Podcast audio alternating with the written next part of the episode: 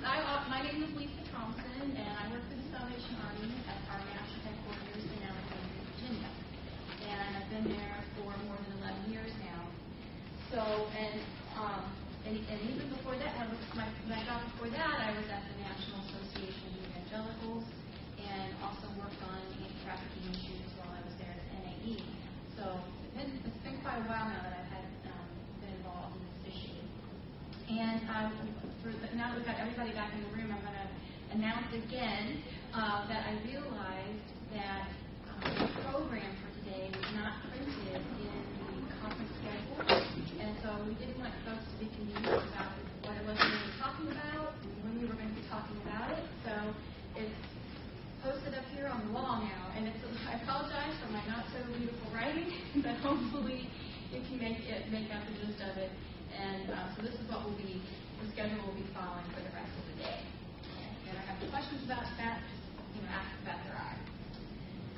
Uh, all right, so um, we are now at the next uh, uh, a new a new topic, and it's going to be about the language of trafficking and prostitution and the power of words. And the reason I wanted to address this topic is I think it's very important uh, to social workers and people, advocates in the field of anti-trafficking, that we can use appropriate words when we're, when we're talking about this issue. Sometimes we inadvertently use words maybe that aren't the best, but it's completely inadvertent. Uh, but words can be uh, very important in a lot of different subject areas, and I just want to see what um, actually. Let's see. Audrey, can you come write for me? Yes, okay. All right, so I'd like to hear from you. Let's just brainstorm. What are some of the um, areas, just out in, you know, areas in which topics, social concerns, political concerns, in which the words we use uh, are very important, about, and they actually maybe convey a certain ideology about uh, that particular issue. So, what would be some examples? mentally. Okay, how we talk about the mentally ill. Can you uh, think of any particular terms in that area? Well, I mean, there's all kinds of Slang, slang words. And slang. hmm That are are they good slang or bad slang? that. okay, so the derogatory slang to, uh, to talk about the mentally ill. Uh, okay, what other what other areas? Yes. Um, elderly And or old age. Yeah. Okay. you agree with that? So, can you give me some examples of how Yeah, people? I think, well, old people. Okay, old um, people. Or their age, their um. now I'm thinking, I think of it. That's all right. So, But that would refer to as.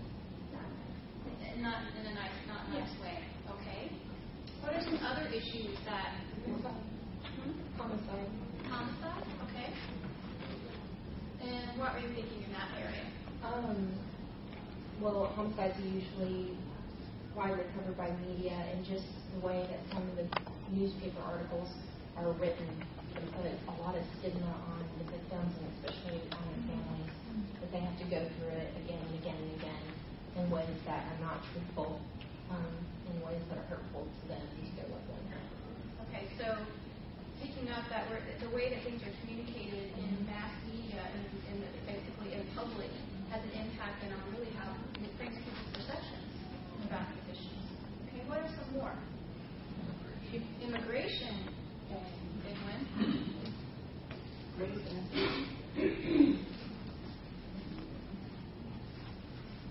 Race. Ethnicity. So backing up to immigration, any particular terms come spring to mind? illegals. And or referring to people, like all people coming by a particular country. Mhm. So like, illegals are, you know, people will say somebody's Mexican when they may not have come from Mexico. Right. Yeah, so using one ethnicity to refer to a whole giant uh, heterogeneous group of people. All right. Uh, what about race and ethnicity? I guess that kind of segues to what we were talking about there.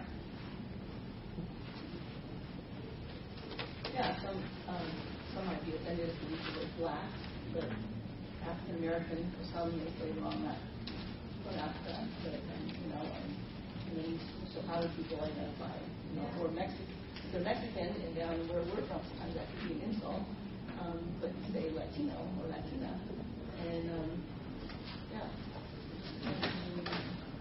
So these are highly sensitive. These can cause offense, right, by using the appropriate term. Other areas? Yes. I think um, the whole idea of um, people experiencing disabilities Uh, disabilities, that's a good one. and it labels like their future outcomes or their potential and when the wrong language is used, it's setting barriers to them. You know, and, and actually, some of those words are even used, uh, you know, across the spectrum to insult a whole, whole range of people, right? So remember how everybody used to use the word retarded? And that would be anything that you did that was, that, you know, that was a way to criticize your friends or anybody. Lesbian, yeah, lesbian, gay, transgender people are often lots of slurs for us. Okay. I would say single mothers. Oh, Single really? mothers often, often labeled as welfare cases. Oh, or, wow. you know, something like that. Okay. I hadn't I thought of that. I think in healthcare, some people labeled as not, uh, not compliant, it puts them on the, their fault, if they're not following through and not looking at the barriers, they would rather not. Okay, so what field is that in? Okay. Hmm. Yeah, non-compliant, because it's never, it's never the therapist's Yeah. fault or the Yeah. treating professional or the medical doctor why a patient doesn't show up, right? Yeah, so you can put medical okay. It gets us off the hook when we say they're just not compliant. What about the homeless? Oh. Can you think of in, in, Indigent, whatever, somewhere. I think people in poverty in general, I mean, people say the poor like they're all the same. yeah. Those Big sweet stories. Um, I would add abortion. It's a, hot- a, a, a issue in which the language is very, very quickly signals possible positions or an ideology. And I would say the same for the environment. So, you know, the, the, the, the phrase global warming, don't hear that quite as, it's not as vogue now. Uh, we hear now more about climate change. Uh, but, you know, I think again, terms like these can communicate, they communicate vast sums of information, they signal uh, positions and beliefs and attitudes of people. So we can see that, thank you, Audrey, lovely assistant, appreciate that. Uh, to see how, how important the, the ways in which we communicate these, that, that particular words, labels, terms can, can really affect people's attitudes and perceptions. So what I would like to do now is switching a little bit from thinking about the big picture, thinking about taking it to the personal level. So uh, let's get in groups of about three. And if to the degree that you feel comfortable, think about, and and feel comfortable sharing, think about any words or terms that you may have personally heard or personally maybe used against someone or have used against you. And, and talk about those terms. I'd like you to think about, um, so discuss what those terms were, again, if you feel comfortable doing so. And what, what, what was the purpose in using those words? What was the intent behind them? And then how did those words make you, or how, or how do you think that made the other person feel? So let's just do three,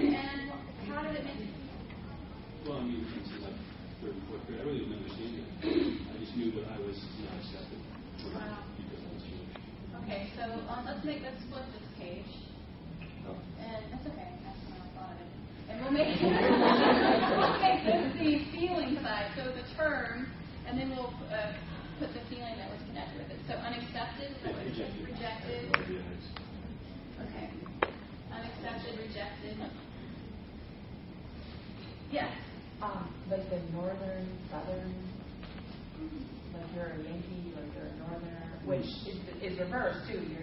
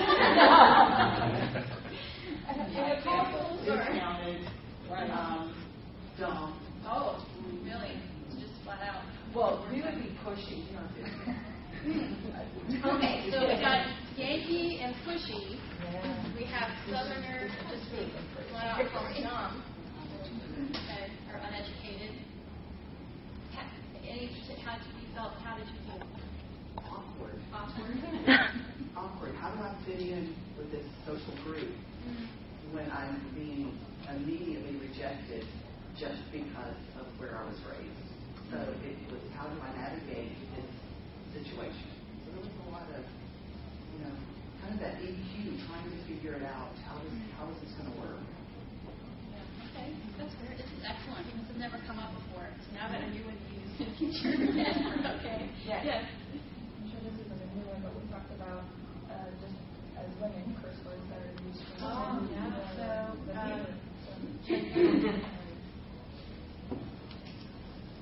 and how do the words make you feel? It, always depends on who it's coming from and the most extreme form.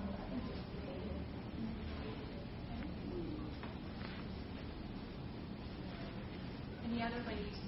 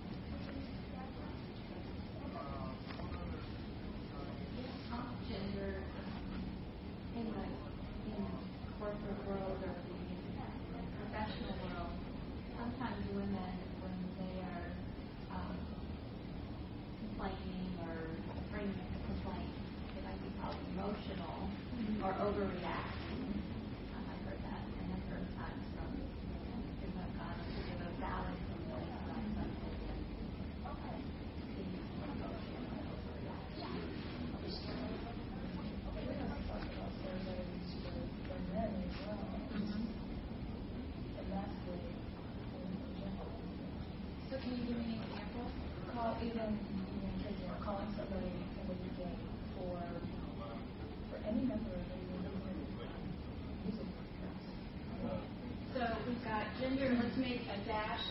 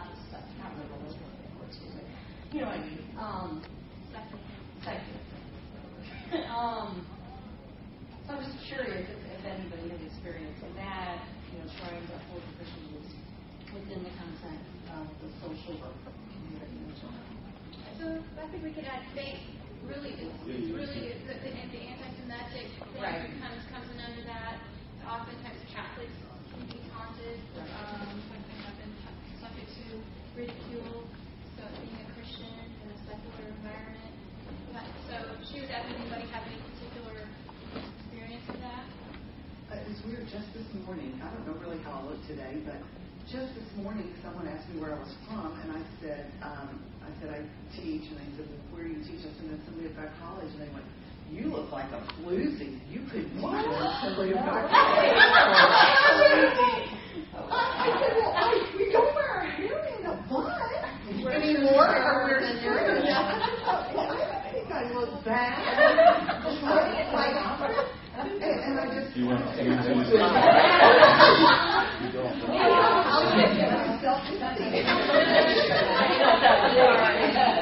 Female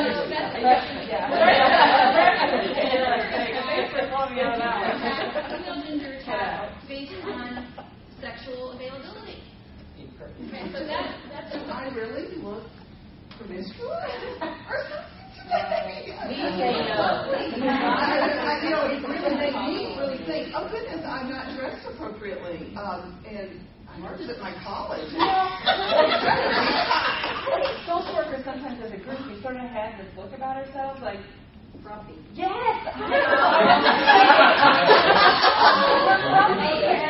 So now we're going to appearance.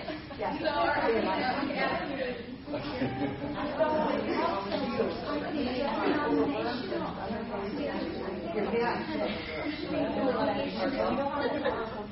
can ask you to Well, that's interesting. So Beth's pointing out here that, that we have to, so like, just like uh, within gender, there are different kinds of attacks. I mean, oftentimes when we think about in the faith community, we think the attacks coming from the outside, but there are faith attacks on the inside.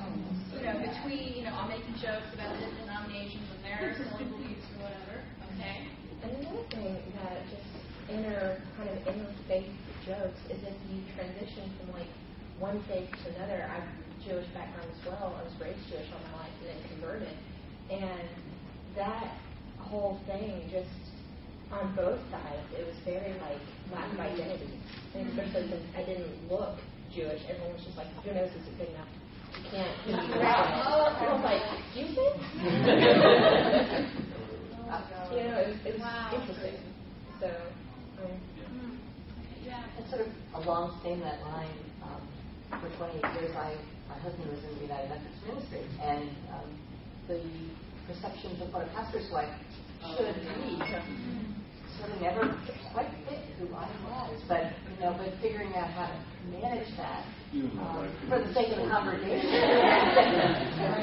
so, um, you know, for the sake of the congregation, learning how they needed me to be versus as- assuming that they would not necessarily care to know who I was. Right. Or how you churches are out. I have a Yes, how you- yes. minister friend in the Methodist as well, I love that Boston area. You know, he comes to this conference, and, and I, some of us said to him, "You don't look like a Methodist minister," you know, because he had jeans on, like Jesus sandals, and you know, like Methodist. You know, in a lot of people's minds or whatever. conservative, should have you know, So, white clothes or some of something. this, in, I mean, I- I'm feeling, well, or a result, what, what we're doing is stereotyping, right? Right. We're just putting a, a big dip in stereotyping, um, and it's, what is another purpose in some of this? It puts us above the other. Well, Dave, I think we've done a good job. Thank you You so much. have one more. Oh, you have another one. Oh, sorry. I'm done.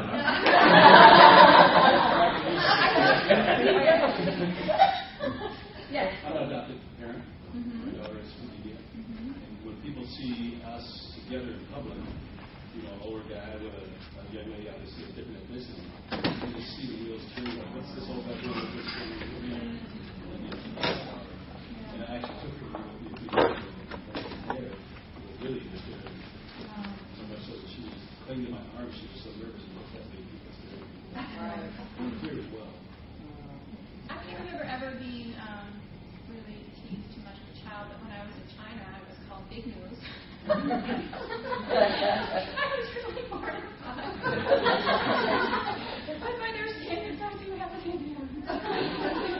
I have an adopted daughter as well, and it's really funny when I she's from Guatemala, and when I take her to a new place and I need to represent her as her mother, the people there will say, look at me and say, and you are her mother, and they're like, oh, okay.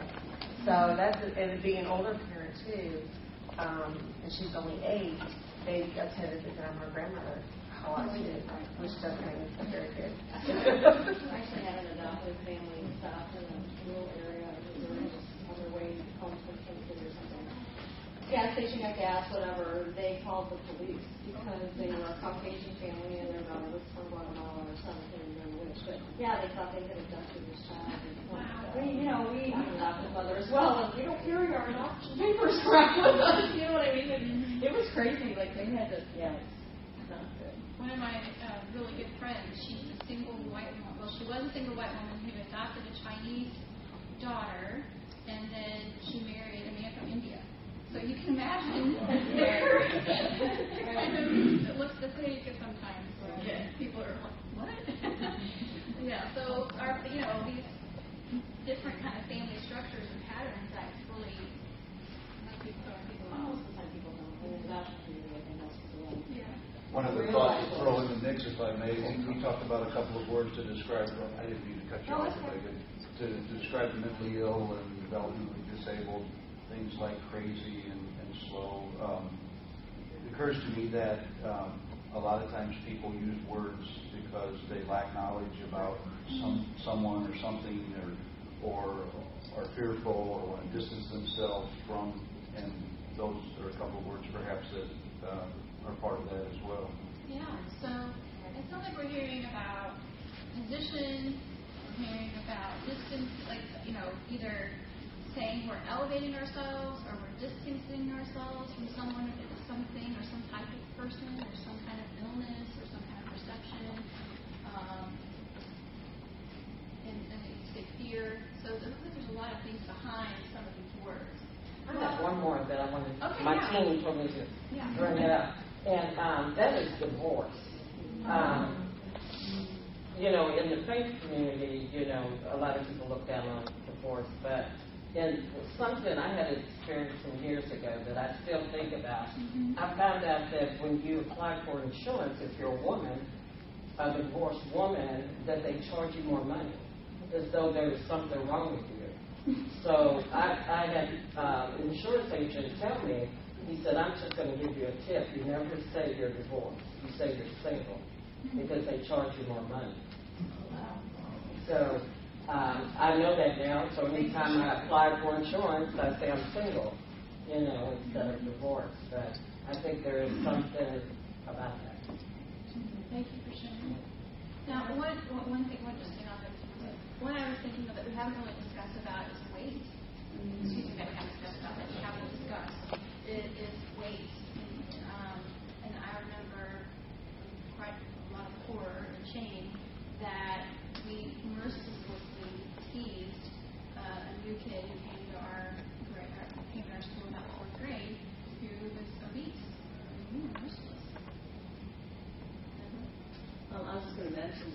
political affiliation. Sometimes lump just because one person is identifying in one political affiliation, that they must subscribe to all of those ideologies. That maybe not. So, there are a lot of ways that we divide ourselves, segregate ourselves, label each other, right? Okay. Well, same applies for trafficking and prostitution. Frank, you mind hanging that up behind you? Okay, so who will be the next writer? Jamie? Do it. Okay. So, let's talk about terms used to describe people in prostitution. so just brainstorm the.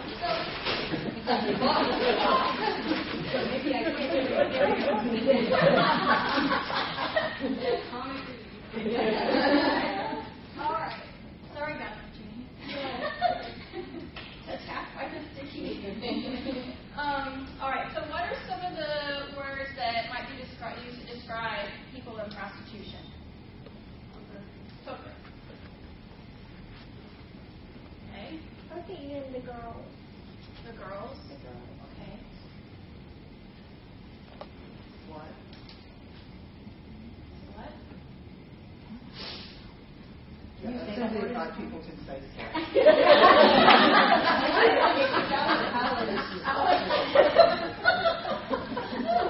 put it out there. Yeah, we can say this word in this session. What happened to this ring state? Talking about that expression. okay. Um, what else? Or Huh? Or. Yes. What else?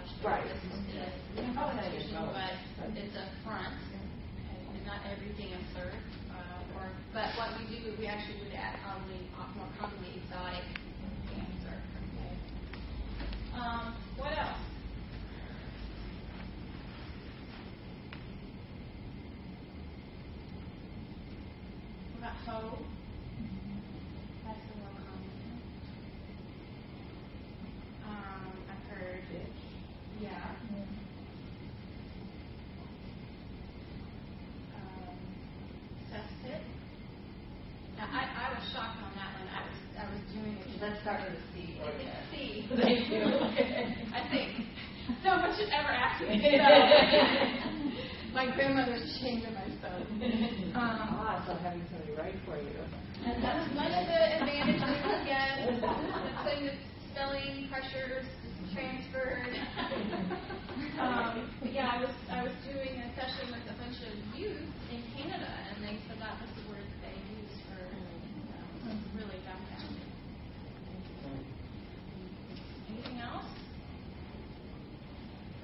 Okay, well, we've got a pretty good list here. Thank you, everybody. Good job. I'm lucky. Okay. Away from the paper. Away from the paper. so, oh, oh, here's one that we also hear. Um, sex worker.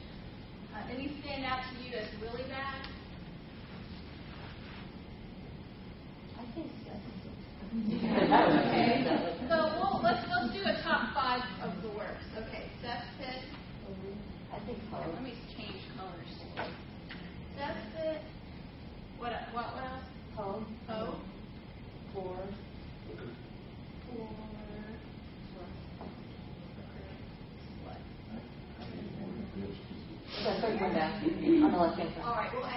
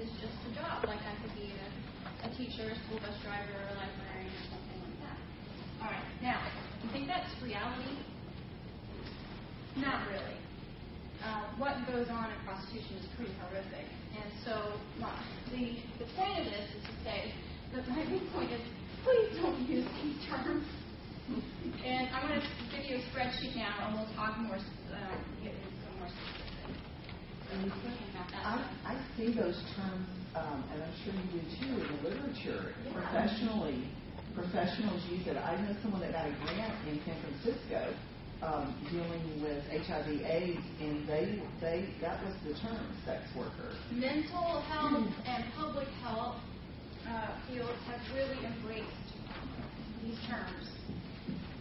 And there's a lot, there's a lot of history behind it. Now, I don't think everybody who's involved in public health and mental health has various reasons um, for doing this, or maybe even is cognizant of the debate yeah. that has gone on around this term. So, one of my small missions in is to make people aware that there has been a debate, that there has been an agenda behind the evolution of these terms.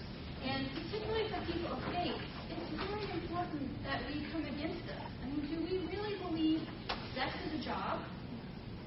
Do we really believe that God put any woman on this planet for the purpose of her being in prostitution?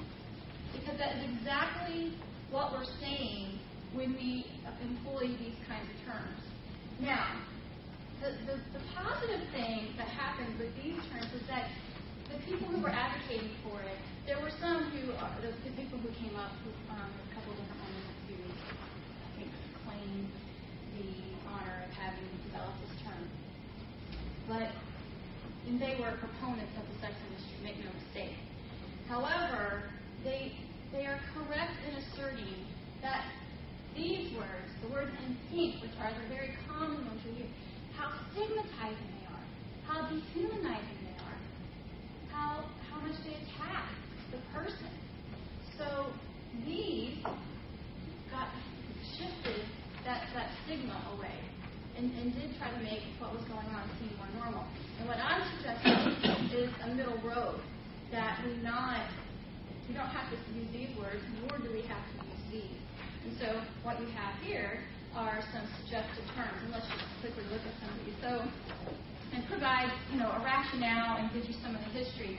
So terms not to use sex work, sex workers, commercial sex work, adult services provider, transactional sex. I mean, you know, you?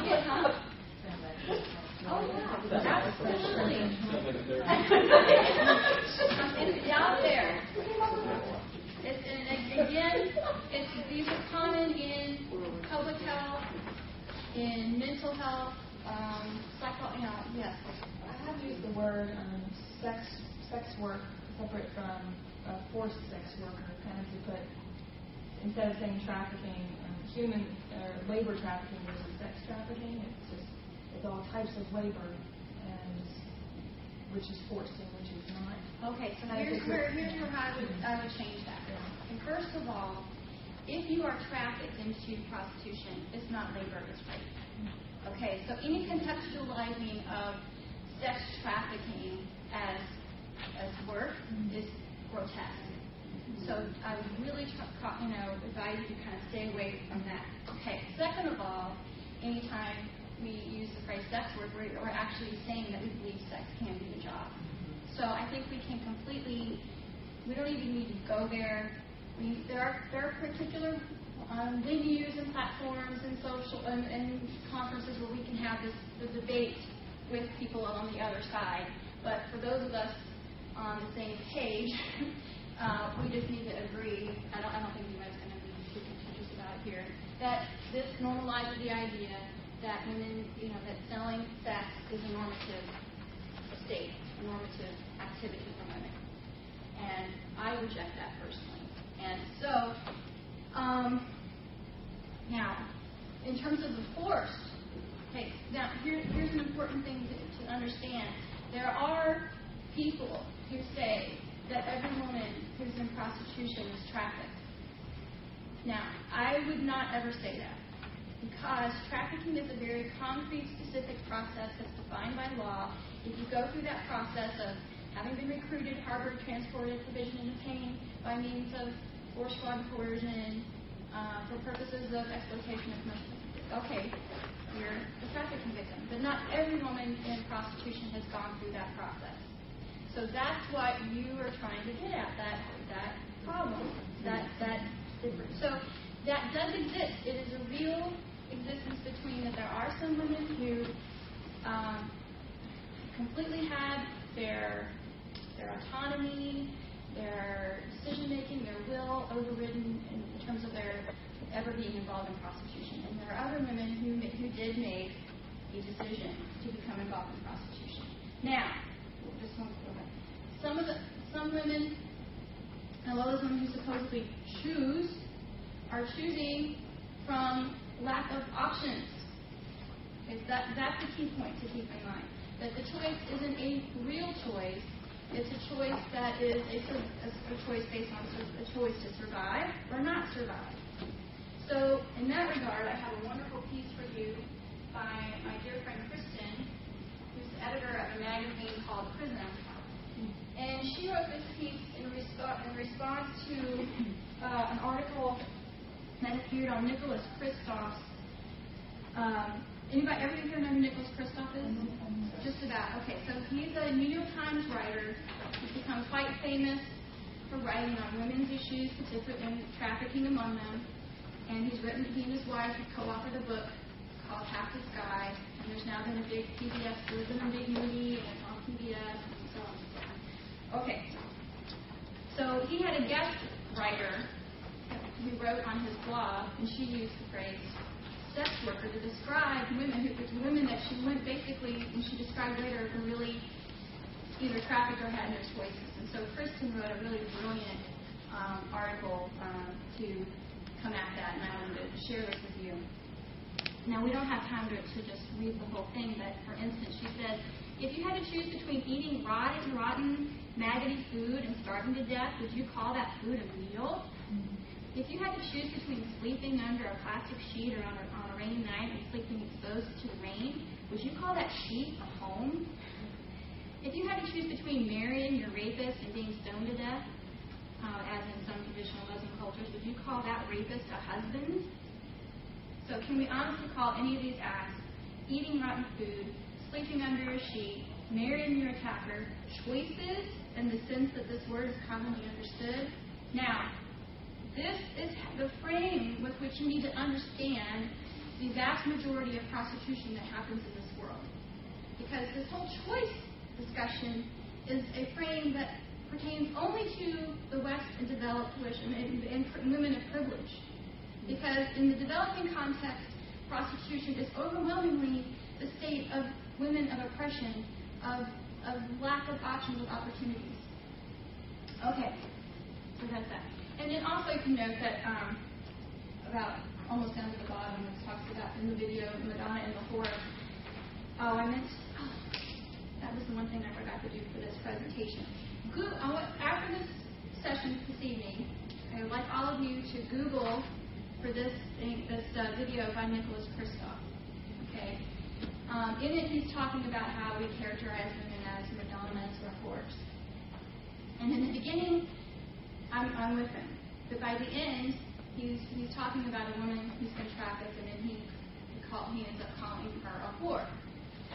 And I feel like he completely undermined the whole point of what I think he was trying to do in the beginning. And was, to me, it was very offensive use of the word.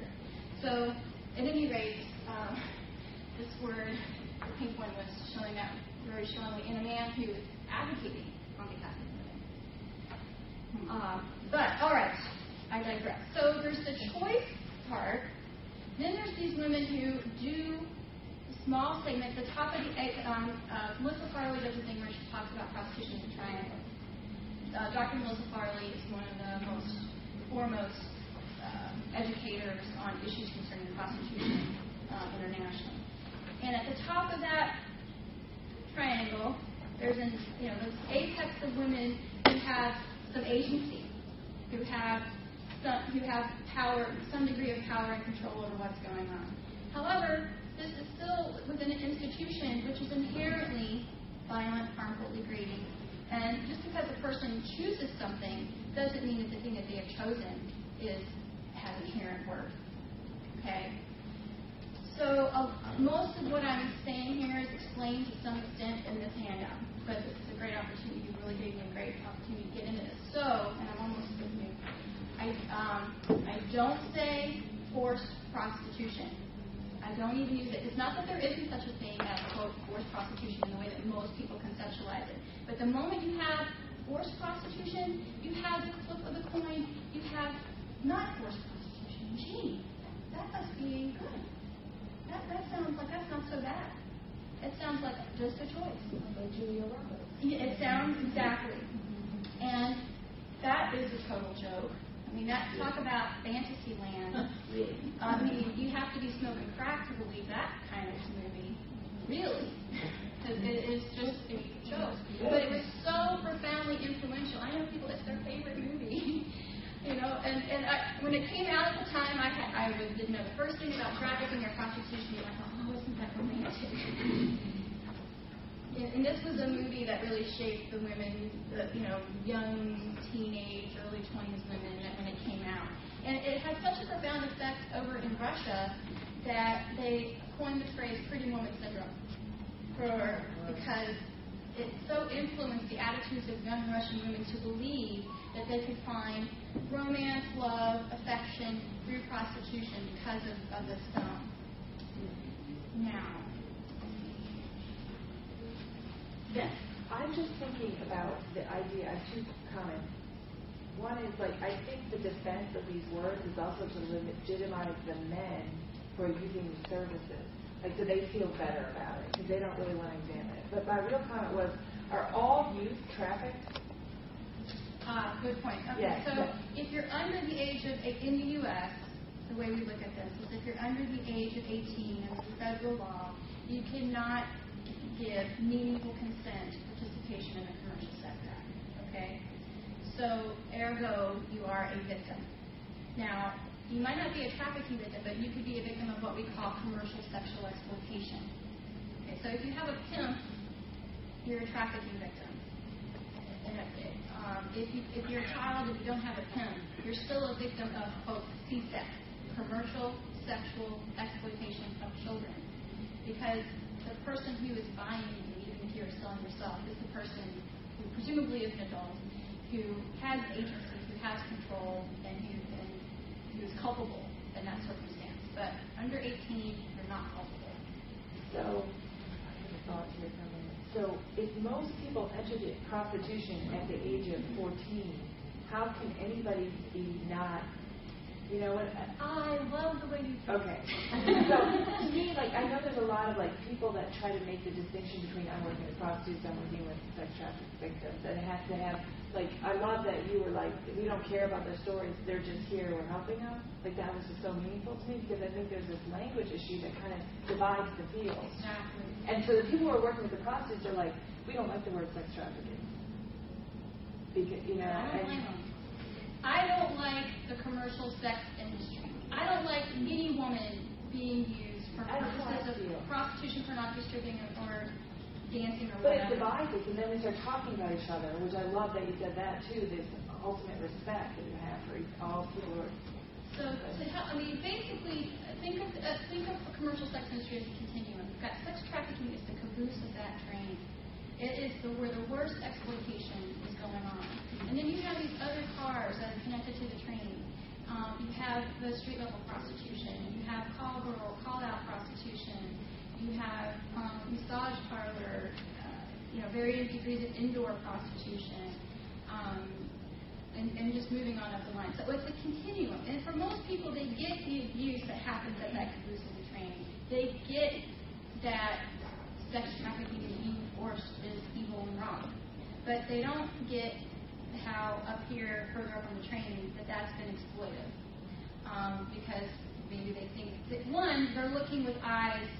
Uh, they- they're they're really looking with blinded eyes because women who are in the sex trade oftentimes have been conditioned to accept this because they were that 14 year old girl who grew up in prostitution becomes the woman in prostitution and this is her life this is how she, this is her identity now and what else is she going to do and maybe she's in love with her pimp and so on and so forth so if you there are very real factors that hold a woman on the streets even if there's no chains there, even if you don't even see the pimp.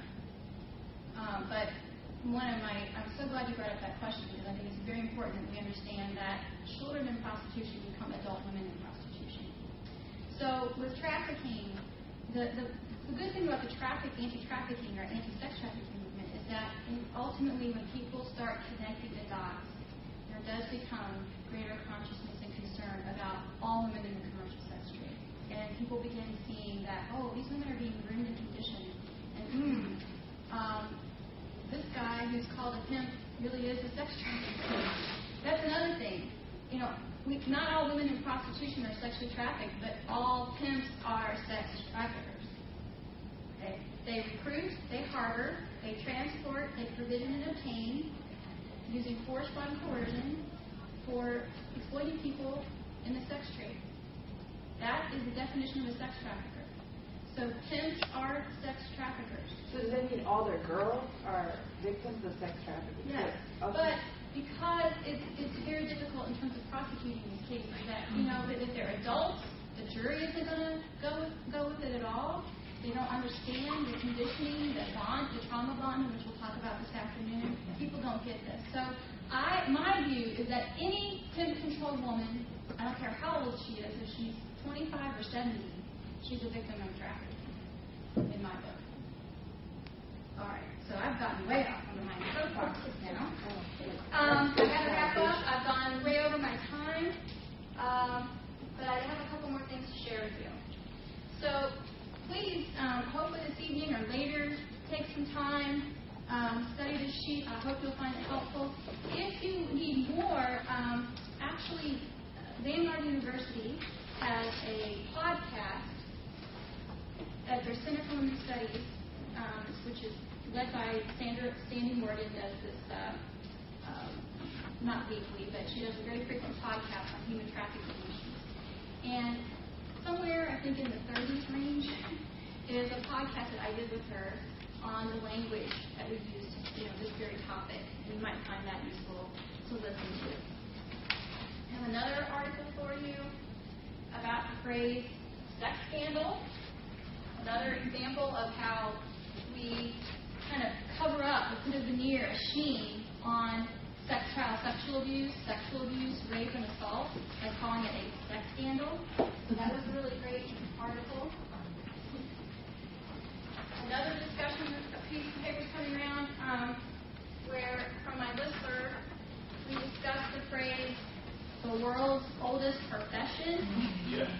Heard that one? Okay, I, I hate that phrase with a passion, and this little par- this little bit at the top tells you why.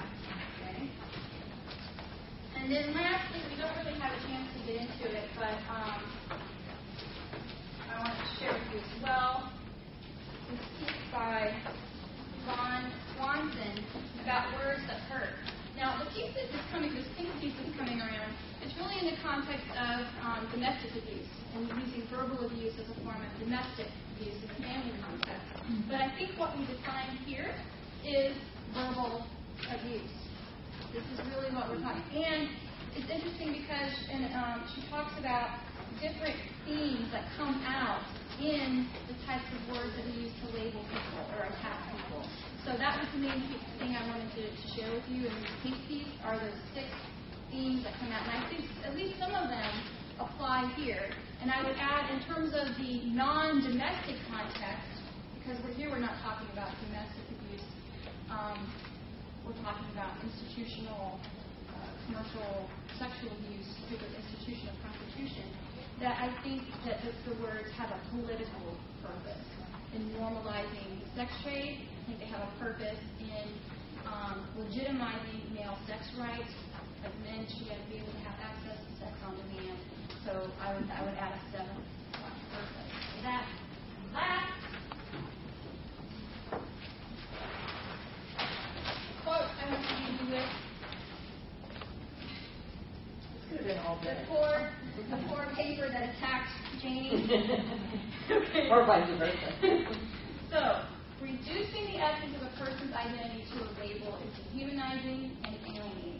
No one word or role can encompass our true identity, but a word can easily eclipse our true identity. So, it's really important when we're working in this area, particularly in our advocacy, our public advocacy, that we not use words that um, label or eclipse the truth about what's happening. And I would, last thing, this is really the last thing, is, um, you know, if I'm working with someone as a, as a service provider who's come in my door and says, I'm just a hoe, or I'm a hooker, or whatever, I'm not going to launch into this this whole discussion that we just had right now. Okay, you're not a hoe, you're not a sex worker, you know, no, no, no, no. Okay, well down the road of therapy and healing, we can start having that discussion. But that so meet the person who's self-identifying as one of these words where they are. But in your academic context, in your political context, or just your social contacts with people, think about the preferred terminology sheet and employ those words. Okay? All right. The end.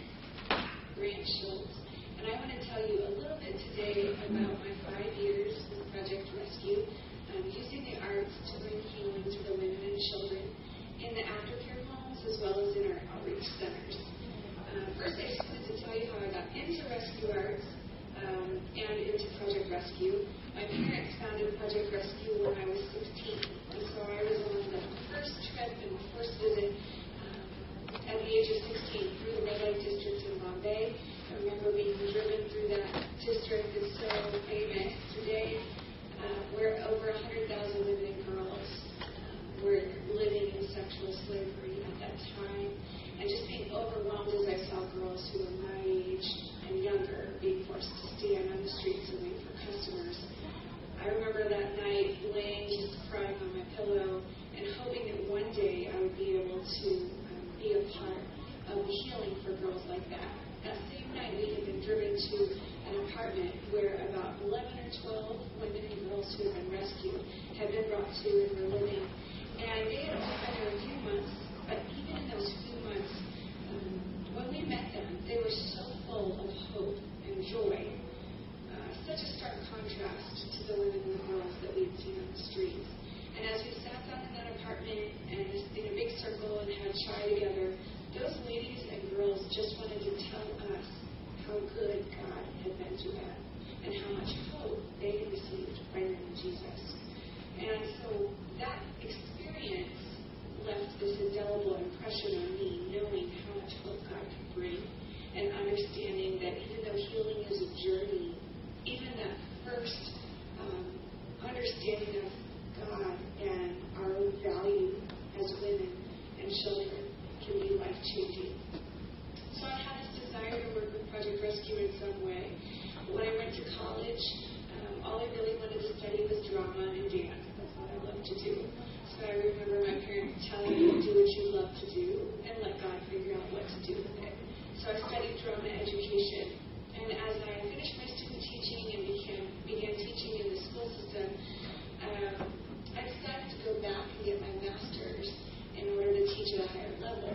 So was during my master's in theater arts uh, with a focus of my research and my applied project on using the arts with survivors of trauma that I began to put the pieces together of how we could use the arts um, in their various forms with survivors of trauma as a tool for healing.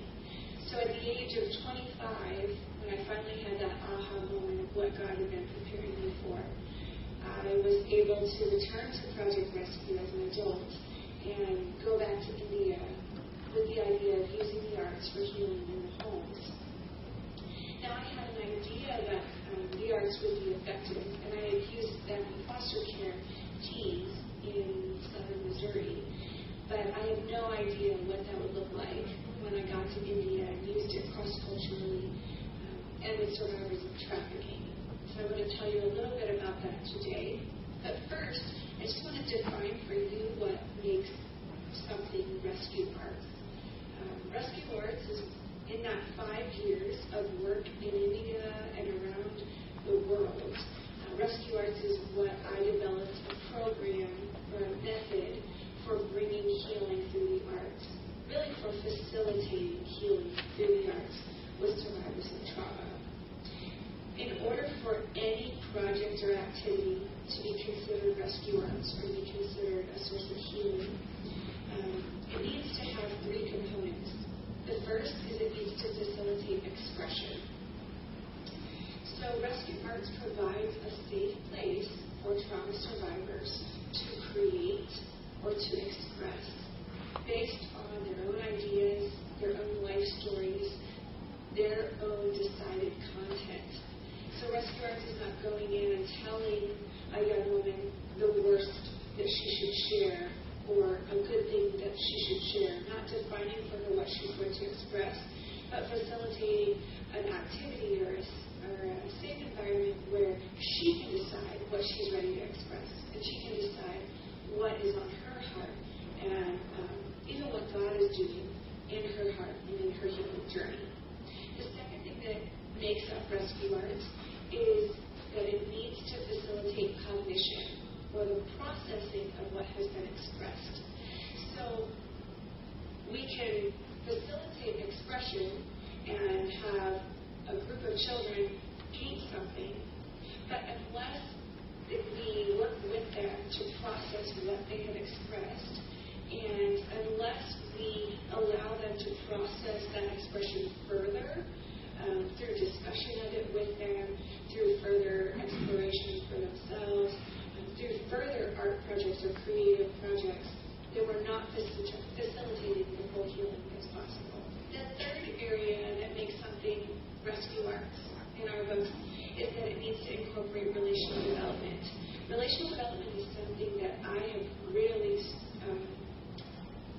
focused on through my work in India because in a communal, um, community-based culture, the healing is completely connected to how well the individual is connected to their community around them.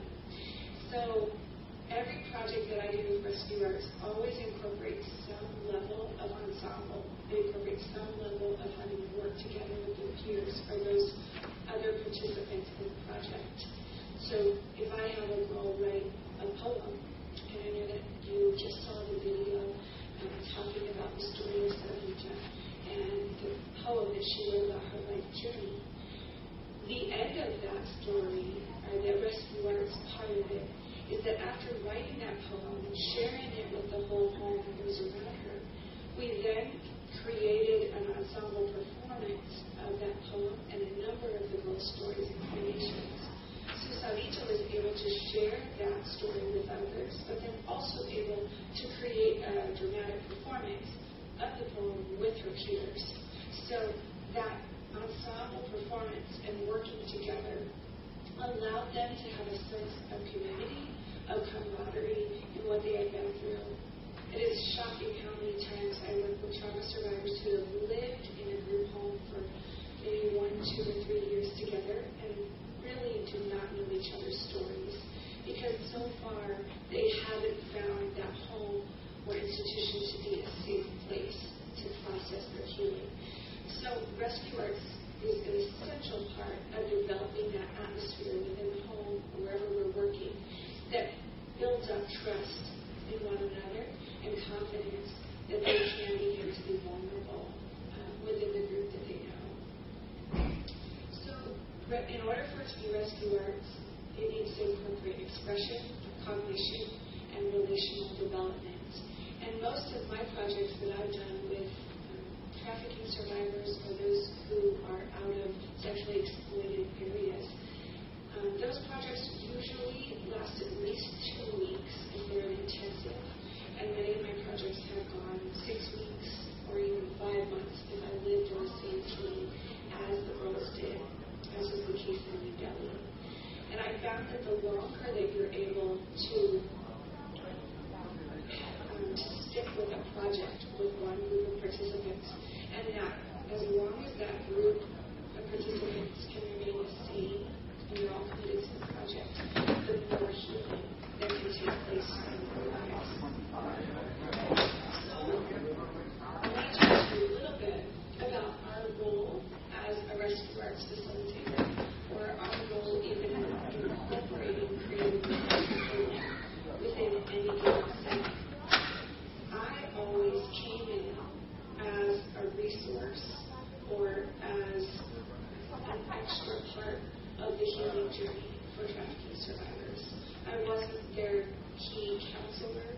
I wasn't the home staff that lived with them 24-7 year after year.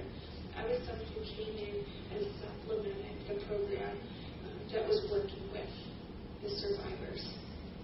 So in realizing this, I think this is important whenever we volunteer or work part-time with an organization or a project to understand our role as we come in to facilitate the arts. This will also help you if you're trying to bring someone who can teach dance or art, music, creative writing, drama, who you want to come in and use the arts for healing, um, to understand that person's role as well, and to help them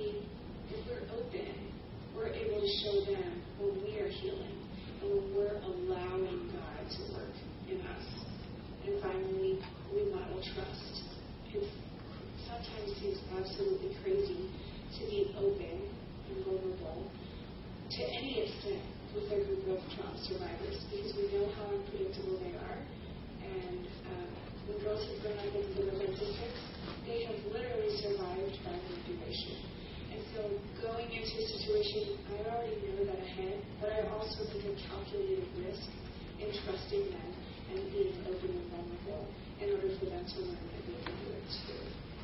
I know that all of us are aware that the arts are an incredible tool for healing with trauma survivors.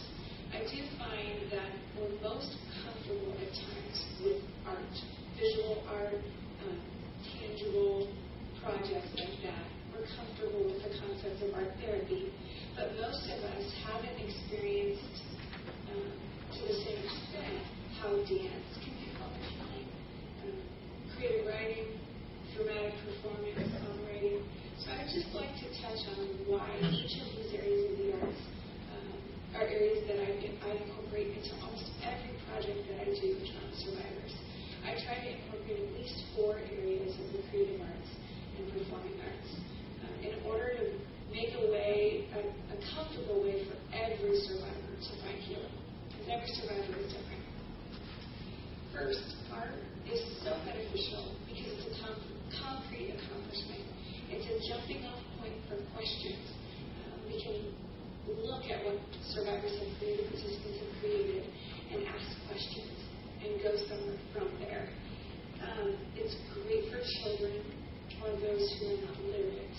I used a lot of journaling and creative writing when I first arrived in India, and quickly had to adapt that because so many of the girls I was working with were either illiterate or very, very, very behind in their education. They're much more comfortable with visual art, so that's a great thing to think about uh, what who your audience is going to be. Art also allows survivors to express trauma from before they can speak. So we know that when trauma has happened um, to a child before they have words, it is very difficult for them to put that, that memory and that, what they're processing into words. So it's great to start out with visual art and movement. Which brings us to dance or movement. Dance releases endorphins just like any other exercise. But I found that it also gets the creative juices, the expressive brain moving. Um, I've had girls who refuse to do any other writing or art activity, but they would come because they wanted to learn how to do a new dance. And so they would all come and we would open with 20 minutes of learning a new dance, just a basic choreographed modern dance. And by the end of that 20 minutes, their juices were flowing and their energy was there and their confidence was there and they were ready to journal. They had something they wanted to share. And their emotions were just out on their sleeves um, because we had started with dance. Dance also builds confidence when perhaps a survivor is struggling in school or in, in any other area of their life to feel that they can learn to move and dance and be affirmed in that. Dance builds comfort with the survivor's own body. We know that survivors can completely dissociate from their body and their physical side from what has happened to them.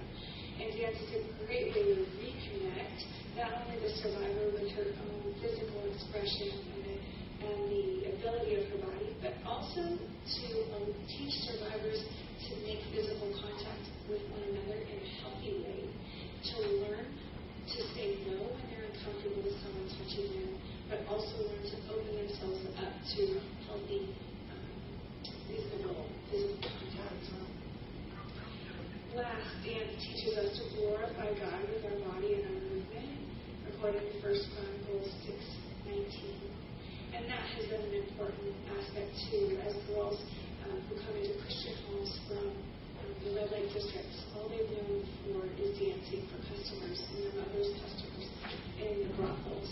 But teaching them that dance can still be good, but um, to glorify God how they move.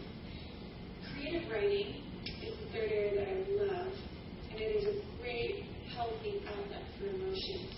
And it's also a tangible connection to God in prayer. So even if it's a loosely faith-based um, prayer to whoever we would like to pray to, to journal and to write allows us to feel more connected as we pray.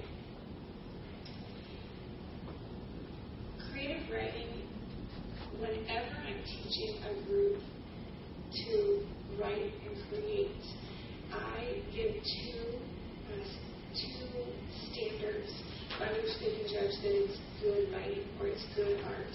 I say that good writing is truth and it's details. So it has to be true to their experience in their life in some way, and they have to have details in it. So one of the creative writing exercises that we do is journaling 20 little bitty details of a memory that they remember. And those details could be red shoes, loud noise, muffled, darkness, dirty. They could be just words, but it's allowing that survivor to begin to express that memory that they probably haven't ever touched on. And so beginning to express it just through the little details, and that will begin to bring that memory back and to go even a little bit deeper the next time we get together. And then finally, um, I just wanted to touch on drama. It's such a great way um, to have collective working together, collective creation, and can also be anonymous. You never know the one that's performing a story. You don't know who that happened to or who wrote it. So drama is an incredible way to allow a survivor to own their own voice. It gives a voice to those who've always had someone else telling their story or speaking for them allowing them to their own voice. I wish that I could go further into all the areas of the arts and why they can be so beneficial in very specific ways and specific projects. But for today, I just wanted to bring up how every area of the arts is so effective and so helpful.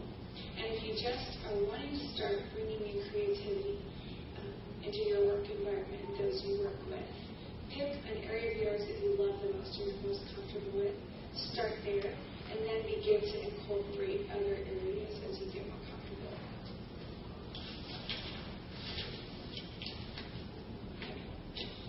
Last, I want to just touch on several questions to ask yourself as a facilitator, a facilitator of healing through the arts. What questions would you want to ask yourself as designing your own project? I do not design rescue arts projects for others. I simply, in my trainings, teach others how to design their own project.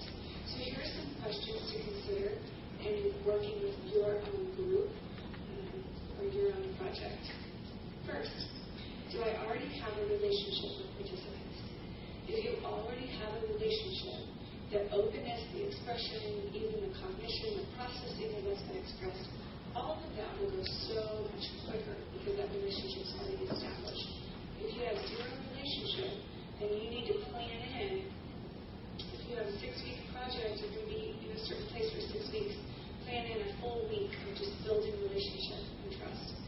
So plan that time into the beginning and not and plan to not make as much progress until that relationship has been established. Second, ask yourself how long will the project be? That will determine how deep you can go with participants. It will determine how how um, how tough of questions you can ask, and how deeply they can express the depth of trauma or negative memories um, will determine so much depending on how long you'll be with those particular participants. The third question to ask yourself is how many participants will be involved will the attendance be consistent? In a smaller group of participants are going to be able to go deeper, develop trust faster, and really make more process in their healing journey. So for me, in working in India, everything is in huge groups, and I have to insist that my groups that I work with be about 12 girls or less them to do. And sometimes I get 16 to 20 girls, and then we have to divide it up into subgroups and have leaders of each group that I trust. And so if there's only you, then make sure that the group is small enough for that. How many will be involved, and if their attendance will be consistent. It really is difficult for building trust in a group if several of them are always coming and going. But if it's a community center, a lot of times you don't have control over that. So plan the beginning of every session to be group building time again. Is to reestablish that trust that you worked so hard in the previous session to establish. The fourth question to ask yourself is how long and frequent will sessions be? So if sessions are only a half hour each, there's only so far you can go in that half hour. And most of the time, the kids um, from challenging backgrounds, that for, it takes a good 20 minutes just to get them settled and focused. So keep that in mind. And if the sessions are more frequent, if you're able to work with a group of girls or guys several times a week for several weeks instead of once a week for many weeks, that's better because the more frequent, the easier it is to establish that trust and build a sense of that group and community. The fifth question is what is the easiest and favorite art form for, participants? So in the U.S., I tend to use a lot more creative writing uh, and drama and music. In India, I tend to use a lot more dance get them there, and art is so important also to help them process and express in a way that they're all on the same page, is not dependent on their literacy. Six, how freely can I discuss my faith and scripture in sessions? And do, all, do participants already believe in Jesus? So if you're in a completely secular environment in which you are not able to talk about faith in any way, there's only a certain place a certain depth that you can go to participants. I've found after working in secular environments in the U.S. and then in working in faith-based environments with Project Rescue homes and similar homes in India, as well as in outreach programs and community centers in India, when the group already has a basic understanding that there is a God who loves me, who values me, no matter what has happened to me, who has a future for me, that makes an enormous difference in their healing journey. There's nothing we can do about that if we're not allowed to talk about our faith, but keep that in mind that in settings where you are able to share your faith and talk about it, that will just catapult the process, uh, that healing process further forward. If you are able to really talk about your faith, maybe it's a, a church after school program or um, a project that you've established yourself um, that you have control over, then by all means, I found that every session goes better when I'm able to pray at the beginning and end of each session that I do, and when I'm able to incorporate scripture into every single session. And when I'm able to do that, there's something about praying together as a group that brings that focus to where we are right then. I've had girls have their pimp, um, they may have been rescued a year before, but they still have a pimp with their cell phone number, call them right before session, and they're absolutely distracted and in another place and a different person after they get off the phone. And so being able to just pray and get our hearts and our minds all back in the same place is going to be um. And then to use scripture, scripture has a lot of power um, when we speak life-giving scriptures over survivors and they begin to recognize that that's truth, and that truth changes the way that they see themselves.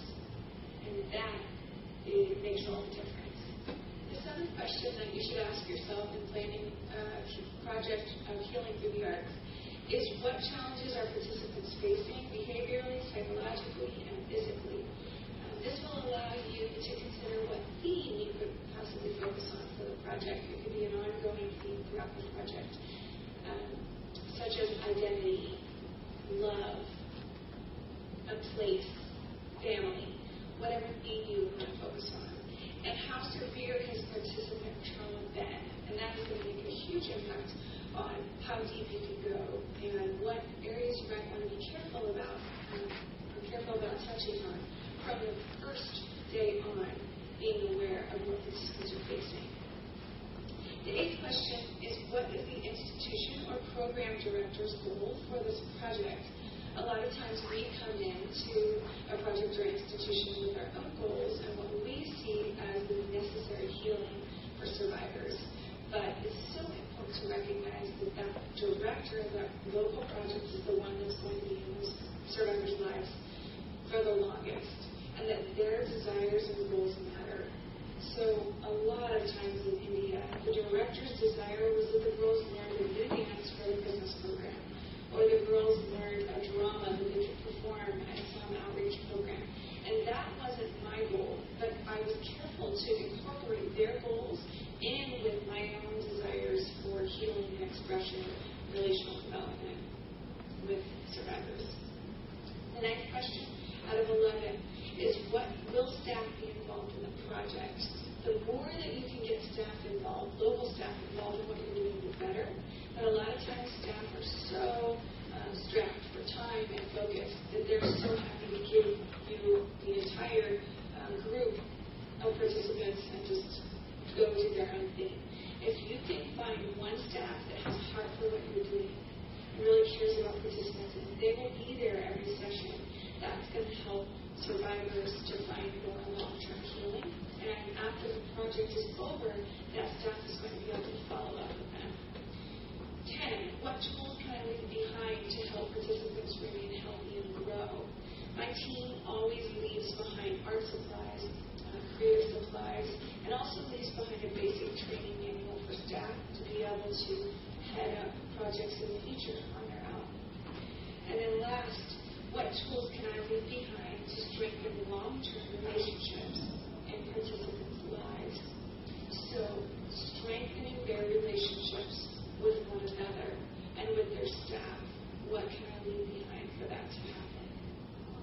If you ask yourself these questions, you're going to be well down the road on designing your own rescue director project, designing your own project, whatever the link, whatever the group, um, for a group of trauma survivors that you want to work with. I wish you all the best in incorporating healing through the arts where you work.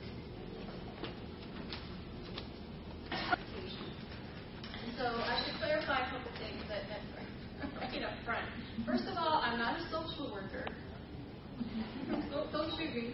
And um, second of all, uh, I'm not a certified uh, trauma specialist. So, but what I what I do know is is sex trafficking and commercial sexual exploitation.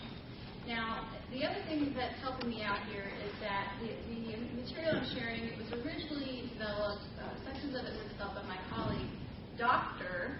Michael Smith. Okay, so he's a PhD. He is an, he is a licensed clinical slash social worker, and he studied, uh, he's worked with sex offenders and all this stuff. So I, I have benefit of my colleague Michael Smith's uh, material to as, as, a, as, a, as a basis here. And then what I'll be I'll be adding in some segments that deal particularly with sex trafficking and commercial sexual exploitation in that context. And you'll notice as I'm increasing on the slides that down the one little corner, if you see an LT, that means it's, it's completely new material that, that wasn't part of Michael's original stuff. Um, that that's me adding more, hopefully more beef. now, the other thing is, I, I mean, it's a bit terrifying to be giving this kind of presentation with someone who is a certified trauma specialist who probably should be giving this presentation. So when I heard Kathy say that, I was like, God, you've got to be kidding me. Uh, um, so anyway, but maybe this is a safeguard. So if I say anything that's completely uh, ludicrous or wrong, she can't help but correct me. one of my favorite topics, and I'm, I'm happy to answer questions. But I, I think he has, I think uh, Salvation Army has a video webinar. To, yeah, we've done a webinar that Michael did. And it, this is the basis of that. Yeah. Well, good. Ah, all right. now, you can have nothing to worry about. Yes, yes, I don't know. So, well, between the two of us, hopefully, we'll get it done. All right. Oh, I thought I forgot to fix this. So the other thing is, this has been a, a work in progress up until about 30 minutes ago. All right. So I forgot to finish the overview page. So we'll skip that. Uh, so let me just t- give you a brief overview about what we're going to be talking about: trauma-informed, trauma-focused services. We'll be uh, putting this in the context of sex trafficking and prostitution. Uh, we'll be looking specifically at uh, some pimps and pimp behavior and how it um, goes into mind control, creates special bonds that have to be overcome, and then we'll look at some of the the um, big picture models that are out there that people are using that address trauma. And this is I, my goal is not to get into the weeds of these models and give you every nut and bolt of how this works. It's just to present it as a as a potential modality that you would want to use should some of you end up working with survivors. Uh, also, this isn't about this isn't one training isn't meant to equip you to be the trauma counselor. this is just an introduction to the issue of trauma and how it can segue to trafficking and how it should inform um, our, our, our really just overarch our responses to the, the trafficking survivor. It needs to be the framework from which I think we everything that we do in my personal perspective. Okay, and probably a lot of you as social workers have been involved in counseling or even as students, you probably already know some of the things that I'll be sharing. But hopefully just contextualizing it within the issue of sex trafficking will provide uh, some new ways of thinking about these things. So, trauma-informed care uh, basically just that the idea that understanding that the clients and the symptoms that they've experienced as a result of the exploitation that they've had and how that's affected them, that we by understanding that trauma and their symptoms and so forth, that we can provide them the best kind of care. So, providing trauma-informed services involves recognizing the impact of traumatic experiences on an individual's life and behavior and on the perceptions of themselves and their bodies. And our intention is to do no harm, obviously, to not exacerbate any of their experiences, to avoid re-traumatization, uh, and to honor their experiences. A lot of what, what you see as symptoms is actually them adapting, them being creative, them uh, creating survival strategies. So we don't necessarily want to just outright criticize that and uh, look at that as all wrong or harmful because sometimes that's going to manifest itself in ways that don't necessarily work for us or our society, but yet that's what has actually kept them going and helped them to survive. So um, we just want to help tra- help them transition so that they can reach healthier ways of, of coping.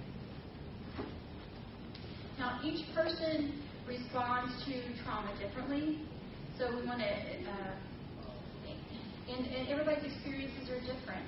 And it really, we're not. It's not about saying that somebody's situation or context of exploitation is worse than another's. We want to honor everybody's individualistic um, responses.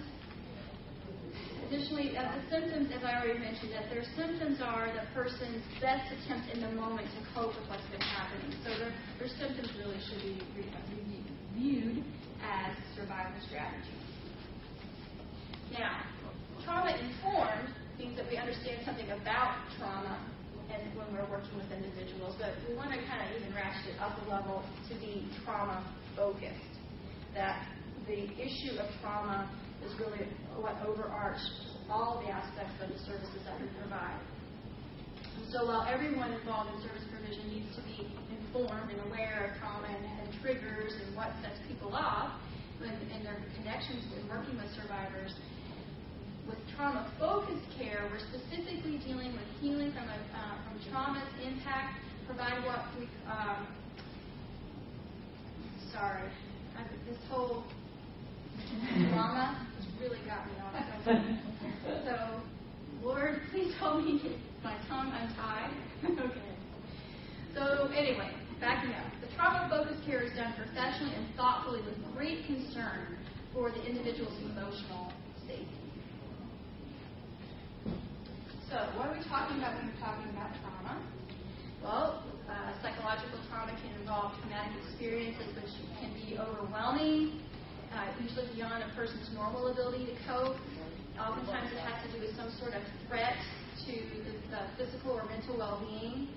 It results and it results in extreme vulnerability or complete loss of control. And that seems to be one of the overarching markers loss of control, any, any ability to respond to the situation, and leaving a person feeling chronically helpless and fearful. And it also can profoundly disrupt their relationships and their basic belief systems. Now, I've heard you've heard me mention Michael Smith. It's, it's, uh, his initials are MAS. So this is how he has defined psychological trauma as a psychic wound or hurt that involves a sense of loss beyond one's control and results in a permanently altered sense of safety and belief system. And that permanently altered, that's important because it really is almost impossible to completely eradicate these, co- these trauma triggers once they've been established You can almost do it, but not quite. You, uh, there's actually a, a term for it. You can help me with that, Kathy. Um, well, if I think of it later, I'll come back to it. But I can't come up with the term right now. But at any rate, you can't completely, generally get rid of these triggers that cause trauma. And traumas range from one time to repeated life-threatening events that lead to persistent feelings of vulnerability Oh no. I didn't know that uh, little stuff at the top of the room there. All right. So type what some people have called type one traumas result from single unanticipated events. So it's usually a one-time type of thing, or it might it might have long-term consequences, but it's, a, it's generally just one type of thing, like an accident, a crime, being held at gunpoint, uh, some you know losing your home in a fire something like that. And of course, there's so many that come to mind out of recent events. The tsunami in Japan would be a great example. The Haiti earthquake, um, 9/11. You know, serious, unanticipated events that um, disrupt our lives in, in, in unalterable ways. And these, and these type 1 traumas can create symptoms right away. Um, usually the individual have very uh, clear full memories of the experience. They might even be preoccupied with the idea of omens and, and that they try to figure out if there was some way they could have sensed what was going to happen to them. And they might even have misperceptions that involve hallucinations about and, and time distortion. So one example that was out there was that the impression of being visited by a family member unexpectedly who was killed in a car accident So the sensation that this person has come to you even though they're deceased. Type 2 trauma would involve on exposure to an ongoing trauma, something that is long-standing, is repetitive, is prolonged, is serial in nature, it's just the day-to-day reality of your life. So that can be involve physical and psychological violence, of course, sexual abuse. Usually, when we think, uh, can, you know, we think about it in familial context that usually isn't a one-time event, it's sustained happening. Childhood abuse and neglect, uh, war-related experiences, you know, especially about people in combat, that they would have um, suffered this type of trauma, and people uh, involved in either who are substance abusers or raised in a substance abuse environment would, would see these types of traumas as well. Now, the symptoms uh, can involve denial and psychic numbing, a lot of dissociation and dissociative states, and, and escalating to uh, conditions of rage and not being able to control and moderate one's reactions, both towards the self and to others. Now, if, if in a, say after a, a type 1 trauma, the trauma, you, you, feel immediately like you're not yourself, you immediately have uh, intrusions and fears and, and struggle with dealing with this with the situation, that would be an acute stress disorder. It happens. The onset was right away. But post-traumatic stress disorder does mean that it's the onset of the trauma that, that you start wrestling with symptoms somewhere down the road. So, but generally, if you, if you are a person with post-traumatic stress disorder, probably you all have heard the acronym PTSD, uh, the person has experienced or witnessed or was confronted with an event or events that involved actual or threatened death or serious injury or a threat to the physical integrity of the self or others. So it doesn't always have to be that you, you yourself are the one who's experienced a trauma, but it can be others that you see, know, see, so forth. Uh, again, your, the response is involved intense fear, helplessness, horror, and the person continues to experience reactions associated with the traumatic event, such as flashbacks, nightmares, and maybe avoiding certain kinds of situations that remind them of the experience. Now, chronic trauma. So we've already talked about type 2 trauma. So this is kind of getting back to that type 2 where the situation is prolonged, it's repeated, uh, it, it, it's sustained. This is the everyday reality of the individuals. And this is an area that has really been pioneered by Dr. Judith Herman, looking, you know, was just adamant that the PTSD was not a sufficient diagnosis, diagnostic, that there were people whose trauma was so severe, so profound, that it deserved a different um, designation. And so she actually coined the phrase um, complex PTSD. So again, we're talking about prolonged, repeated traumatic events and this results in extreme alterations of affect regulation. So how um, your emotions, you might, like Beth was speaking earlier of the people who were the living dead that she saw in the red light district, this is what we're talking about.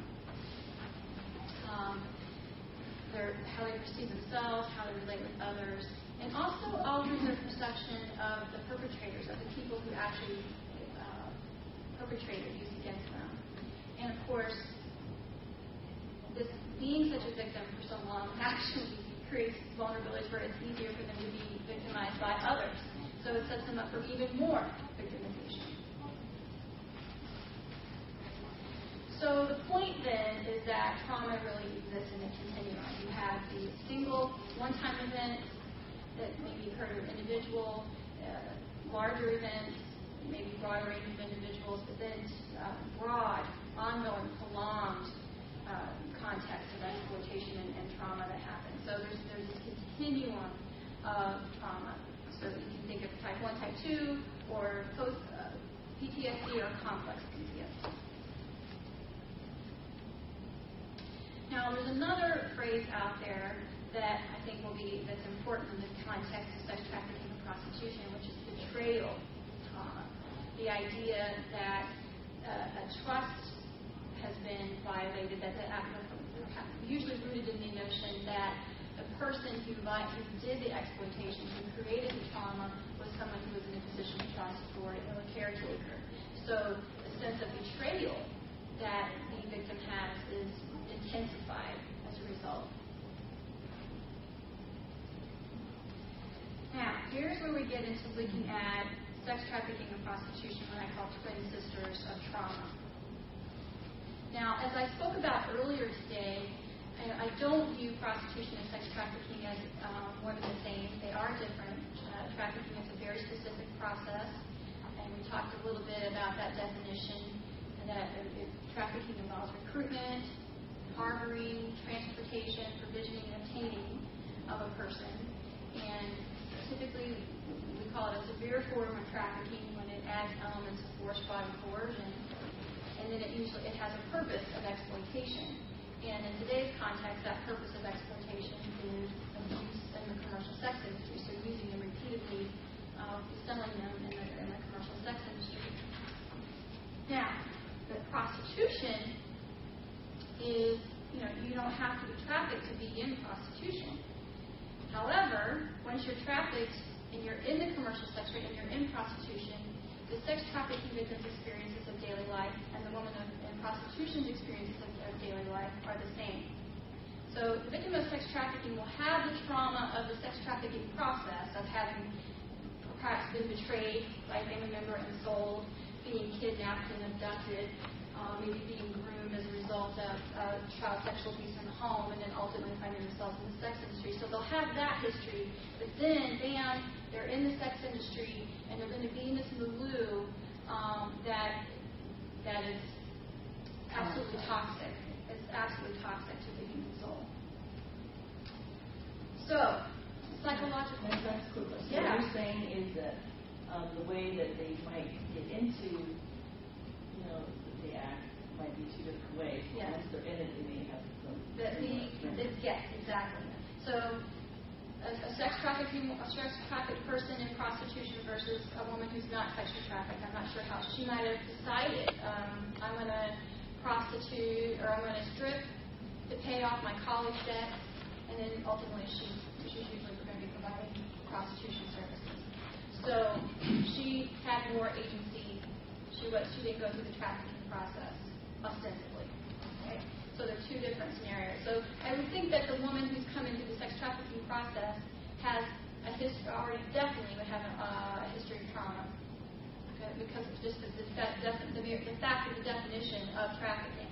We don't really know the history of the woman who's in prostitution, but there's other means we need to find that out. We might find out, it seems like a lot of women in prostitution do have histories that that lend them, yeah, sexual molestation, that, that really set them on a course for, uh, you know, a trap to enter the sex trade, if you will. But once, once you're in the sex trade, there are, the, the life in the sex trade is pretty much, it is the same for every woman, whether you're trafficked in it or not. The experiences of it are very similar. All right, now in in prostitution, there is a very high level, doc, documented level of post-traumatic stress disorder. And you may have heard me mention Dr. Melissa Farley earlier today. Um, she has a project called Prostitution Research and Education based out in San Francisco. And she's written a book called Prostitution, Trafficking, and Traumatic Stress. It's really, a charter for, to me, for anybody involved in providing services to sex trafficking survivors, that is your the number one book, the first book you should read is that one. Now, some of her research, they estimated that um, PTSD was at 68%, which was in the same range as that of combat-seeking, or excuse me, treatment-seeking combat. And you can imagine the intensity of the trauma of a veteran who's been in combat. You know, bombs exploding, limbs in the air, the intensity of that kind of trauma.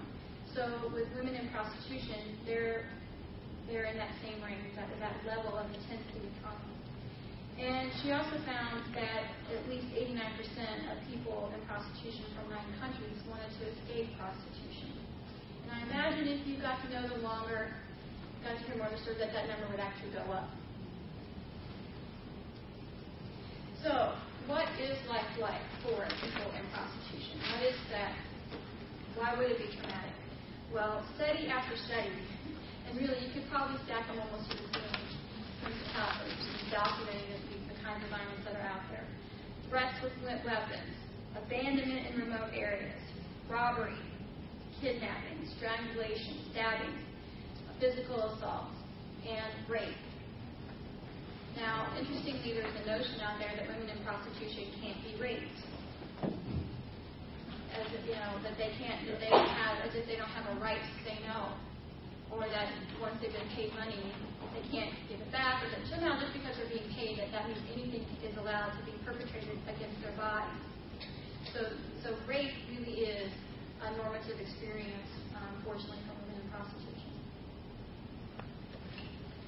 Now, I'm sure most of you are very, very acutely familiar with the impact of sexual trauma and what that, what one sexual assault can do to an individual, much, much less serial sexual assaults.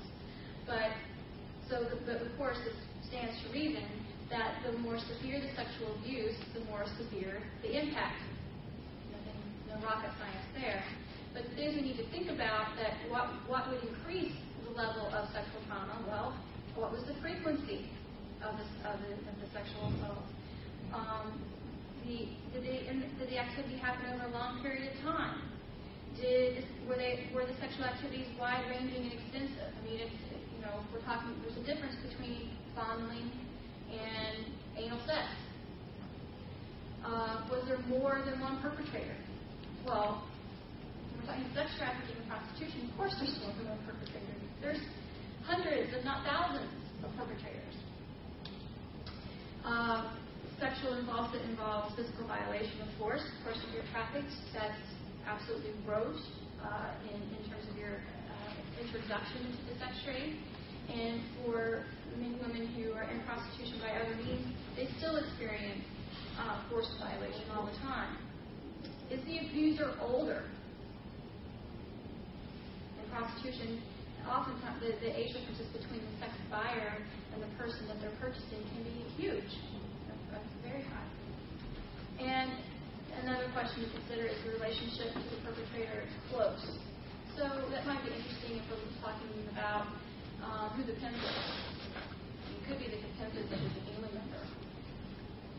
Uh, so those are factors to consider in terms of exacerbating the level of sexual trauma. Now, of course, sexual trauma is unique because the setting of the atrocity, you, you can't escape the setting of the crime. You know, if, if I'm held at gunpoint in a bank, I don't have to go to that bank anymore if I'm fortunate enough to leave. But if I'm serially raped, or you know, gang raped or raped by multiple men at different times, the setting where that abuse happens is, is where I live is where my mind and body are. So I'm never free to completely escape the setting from which the abuse happened. So this is the factor that really sets sexual abuse apart from other types of um, exploitation trauma. Now, another really hugely important fact to consider is that if you ha- if an individual has been conditioned, groomed for prostitution, it doesn't matter if they might look like or actually be seeking a sex buyer because they really don't have the right to refuse consent. Any type of sex act perpetrated, that, you know, whether anybody who buys sex from them is still buying the sex of rape. Follow what I'm saying? Okay.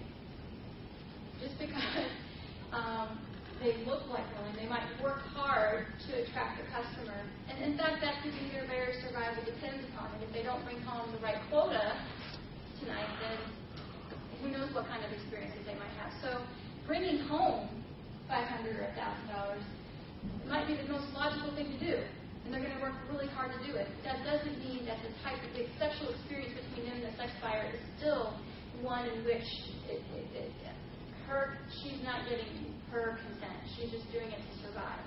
Yeah. Isn't it true, like keeping themselves safe? Like if they're nice to the person, the person might be nicer to them. Mm-hmm. So when they're in, alone in the room, anything can happen. So it's their way of manipulating the situation or controlling it in some kind of way. Exactly. It, it, it survives. So again, this is how the public or how people who don't understand this can totally misread what you're seeing play out on the street. You, you see the girl out there working it, um, you know, stopping cars, dressed in skimpy clothes. Acting like she might Yeah, acting, you know, and, and everything, oh, she's just a whore, right? Like we talked about. That this is what she wants. She deserves whatever she gets. But they have no idea of all the history, and the layers that can be going on behind it's just this veneer of what looks like choice and, um, you know, carefree activity. My presentation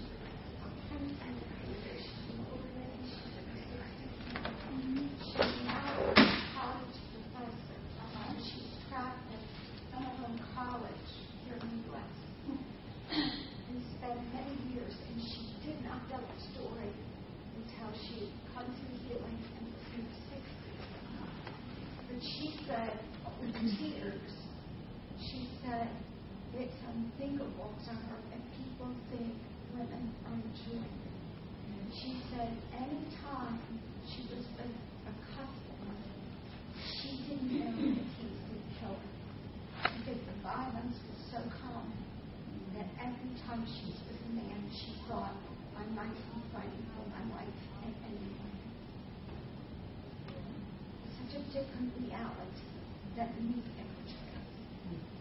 Well, and you take, for instance, the, the um, sex industry in the Netherlands. That it, they have legal prostitu- legal regulated prostitution, and in the, in the sex rooms, there are panic buttons. So, I mean, this pretty much is prima facie evidence of the violence that's inherent in prostitution if you have to have a panic button to hit because you don't really know if they're going to survive the encounter with a sex buyer or not. So, as one survivor told um, Melissa Farley, what rape is to others is normal to us. So, think this is one of, to me, that was one of the most eye-opening um, and, and poignant uh, statements I've ever heard about what the reality is for women who are in, in sex trade, traffic, prostituting, or whatever. Can you imagine? I mean, anybody who might be a survivor of a sexual assault, must just be, you know, totally blown away by a statement like that. Now, what else about what else defines and characterizes the experiences of women in sex trade? Well, their leading cause of death is homicide. In a study in Colorado, they found that prostituting women are nearly eight times more likely to be murdered than women of similar age and race not involved in prostitution activities and prostituting women are 51 times more likely to be murdered than if they worked in a liquor store, which was the second most risky occupation for women. They are specific targets of violence because they are involved in prostitution. Gary Ridgway is a prime example. You might have heard of him as the Green River Killer. So he was convicted. He was considered America's most prolific serial killer. He confessed to murdering more than 60 women and girls, most of whom were 22 years old or younger in a 20-year time span. And why was he able to do this? Or because he targeted women who were considered um, throwaway women, women who weren't important because they were involved in prostitution. So here's what he said. I picked prostitutes as my victims because I hate most prostitutes and I did not want to pay them for sex. I also picked up prostitutes as victims because they were easy to pick up without being noticed. I knew they would not be reported missing right away and might never be reported missing. I picked prostitutes because I thought I could kill as many of them as I wanted without getting caught.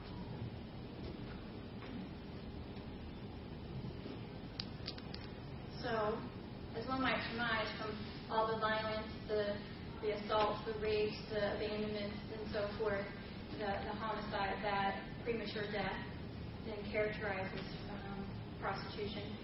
So in the in the study from Colorado, the you had the average age of death was 34. You had 19% dying from homicide, 18% drug ingestion, 20% accidents, 9% alcohol related, and 8% HIV/AIDS infection. Anybody volunteering for the job? I think so. I assume that the accidents are, I mean, we're not talking, They weren't talking, no, they, but still, I think there are increased risk for accidents, like on the street, vehicular accidents, you know, being out engaging in traffic and things like that. I wonder, like suicide. Isn't there a high suicide rate? Um, I have to relook at the study. I don't remember if they I wonder if the accidents could have been like, you know. I think they would have broken it out, but Yeah. I can't speak. But I do have the study, so I'd be happy to share It's it. interesting. yeah. So, you want to see what prostitution does over time, this is an example. So, this is a series of mugshots of a young woman arrested, serially arrested for prostitution. Um, I have quite a few of these that were given to me by a law enforcement agency. Same individual. Age. So I, I don't know her particular age. She's obviously she's quite young, but she has she's she's over 18, or I wouldn't have her pictures. Um, but yeah, so it's you know it starts in the top left, goes across, comes back down, so the, the, the bottom right is the, is the last. So you can see the, the totality of the damage over time. And in any of these pictures, the law enforcement officer told me that the, the time range was anywhere from one to four years. So at most, we're talking about a four-year time span. And I, in her case, I don't think it's four years.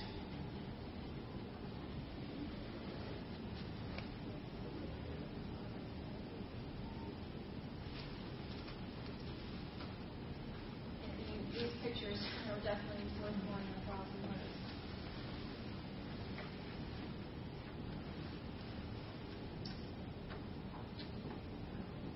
know if these between these two studies with the drug use in combination? Um, I don't know. The- the- Those, these weren't from studies, these were from, um, they were from a law enforcement agency uh, who just, the- uh, there was an officer who was seeing these mug shots and getting the picture that something was really wrong, and he started collecting this and. Um, This is another um, common element, common experience for women in prostitution. So they're, at least in the United States, they're frequently tattooed. And you can really think of it as a form of branding, a way of um, marking her as property. And not only do they brand them, but they're denigrating them, dehumanizing them through what's tattooed, as, as in this particular example. Now, um, you know, we, we had some of the conversation earlier today about the idea of sex as sport, or sex as a job. Some of the groups who promote that ideology will actually develop safety literature for people in prostitution with advice on things to do in order to make their experiences in prostitution safer or safe. So here's just some of the examples of what's advised. Um, part the pubic hair and look for crabs and their eggs. Pull gently along the hair with your fingernails and look for lights or anything that moves. I don't know what else might be moving, but um, okay. Um, if the condom breaks or slips off, be careful to scoop the semen out from inside without scratching the lining of the vagina with fingernails. Putting on a condom with your mouth is useful if the client does not want to use them. This can erotify the condoms. Plan an escape line before any job, before every job. Here's a good one. Accidentally take a shoe under the bed, and while rece- retrieving it, check for knives, handcuffs, or rope. the situa- if the situation escalates beyond your control or comfort, leave your mark in the car. Leave fingerprints. Leave DNA. This is serious? Why would we tell people to run for your life? I mean, I understand that not everybody in prostitution is ready to exit when we want them to. That, you know, they're, they're not waiting there you know, just to run into our arms. But what I don't understand is why everybody who cares about these women isn't saying that we are here to help you in any way possible to leave this life when you're ready. We'll be here for you. And This is what they'd rather do. Enable them to stay in it and give this kind of trash advice. Okay, don't wear chains or jewelry um, you can be strangled with. Don't relax after the job's done. Uh, that can be the time he'll assault you. Relax after he's gone.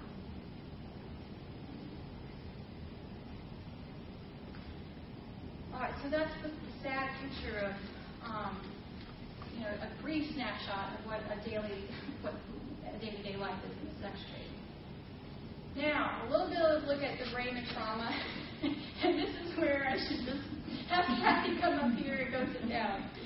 So I'll, uh, we're going to have a brief look at this, and I need to grab something real quick.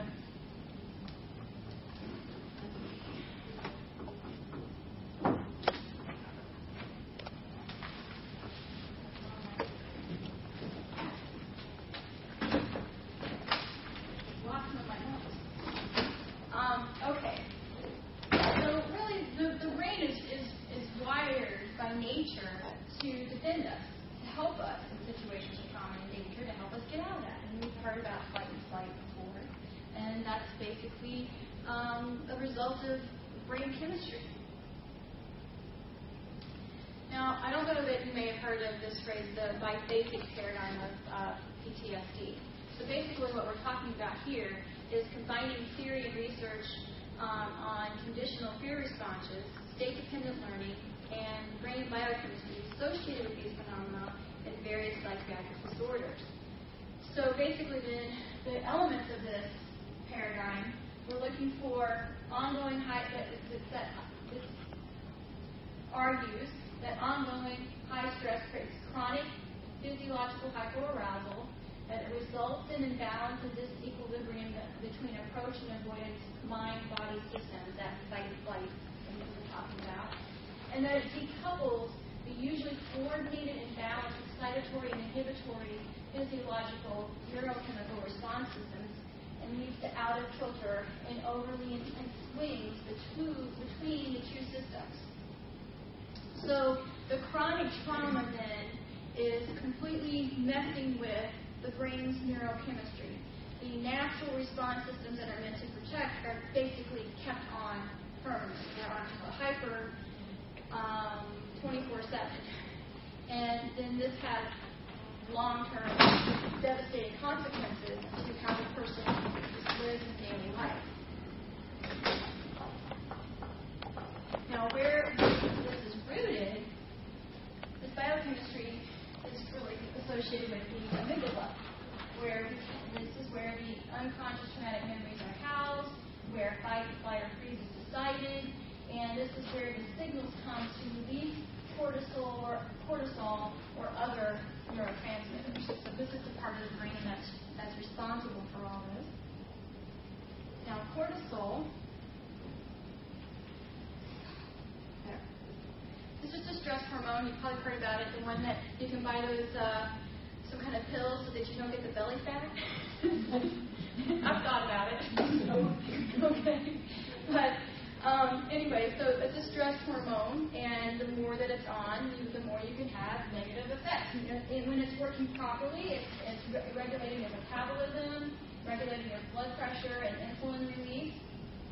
And but under extreme pressure over time, you can have things like impaired memory, widespread cell death, decreased developmental capacity, and even physical ailments uh, like suppressed thyroid and blood sugar imbalances and so forth.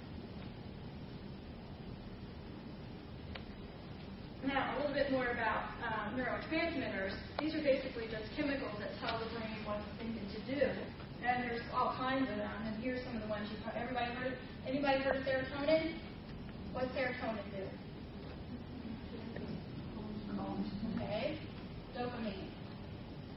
Reward center. So this is a, dopamine is one of the pleasure, uh, one's associated with pleasure. Epinephrine You. Norepinephrine. Oxytocin. This is bond associated with uh, pleasure, sexual arousal, pleasure in sex, orgasm release, actually a lot with uh, bonding. So both in labor, childbirth, the oxytocin is released, and when the woman breastfeeds, oxytocin is released, and this creates the bonding hormone. This is she bonds with her baby. It's also released after orgasm, so she bonds with her lover. And vasopressin. No, I, I'm sorry. I had them all written down what they all did, and I can't find them here. So, as we've already said, these these really so being they're they're the amygdala, this calling the shots about which of these gets released. Um, they're triggers, events happening around us are what activate that release. And when someone is triggered, they may feel or act as though they're um, back in time, back in the event of danger, even though they are not. So normally, we get that trigger, we're in the moment. But if you're a survivor of trauma, that trigger can just be left on on. And these chemicals are coming, calling for certain responses that aren't called for given the circumstances. Now, another consequence of this is that the more this wiring happens, the more uh, entrenched in, in a, think about a trench, right, or a, a path or a road. The more that it's driven, the more that it's walked, the deeper and more rutted it gets. The same way with this. The more these same uh, neurotransmitters are hit and released, the more common the pathway becomes, it just becomes deeper, deeper, more rutted and more rutted, and it creates a pattern that's hard to get the brain to shift out of. You have to get it to jump out of the tracks.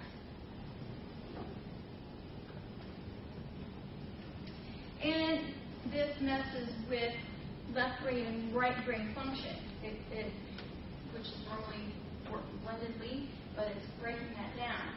So trauma or sustained high stress in childhood damages the corpus callosum. Did I say that right? Okay. Which connects the left brain to the right brain. So we're talking about this area here. So childhood trauma is, is going to be damaging this. And the disconnection can result in unknown and reactionary emotional states, depression, anxiety disorder, and memory limitations, to name a few.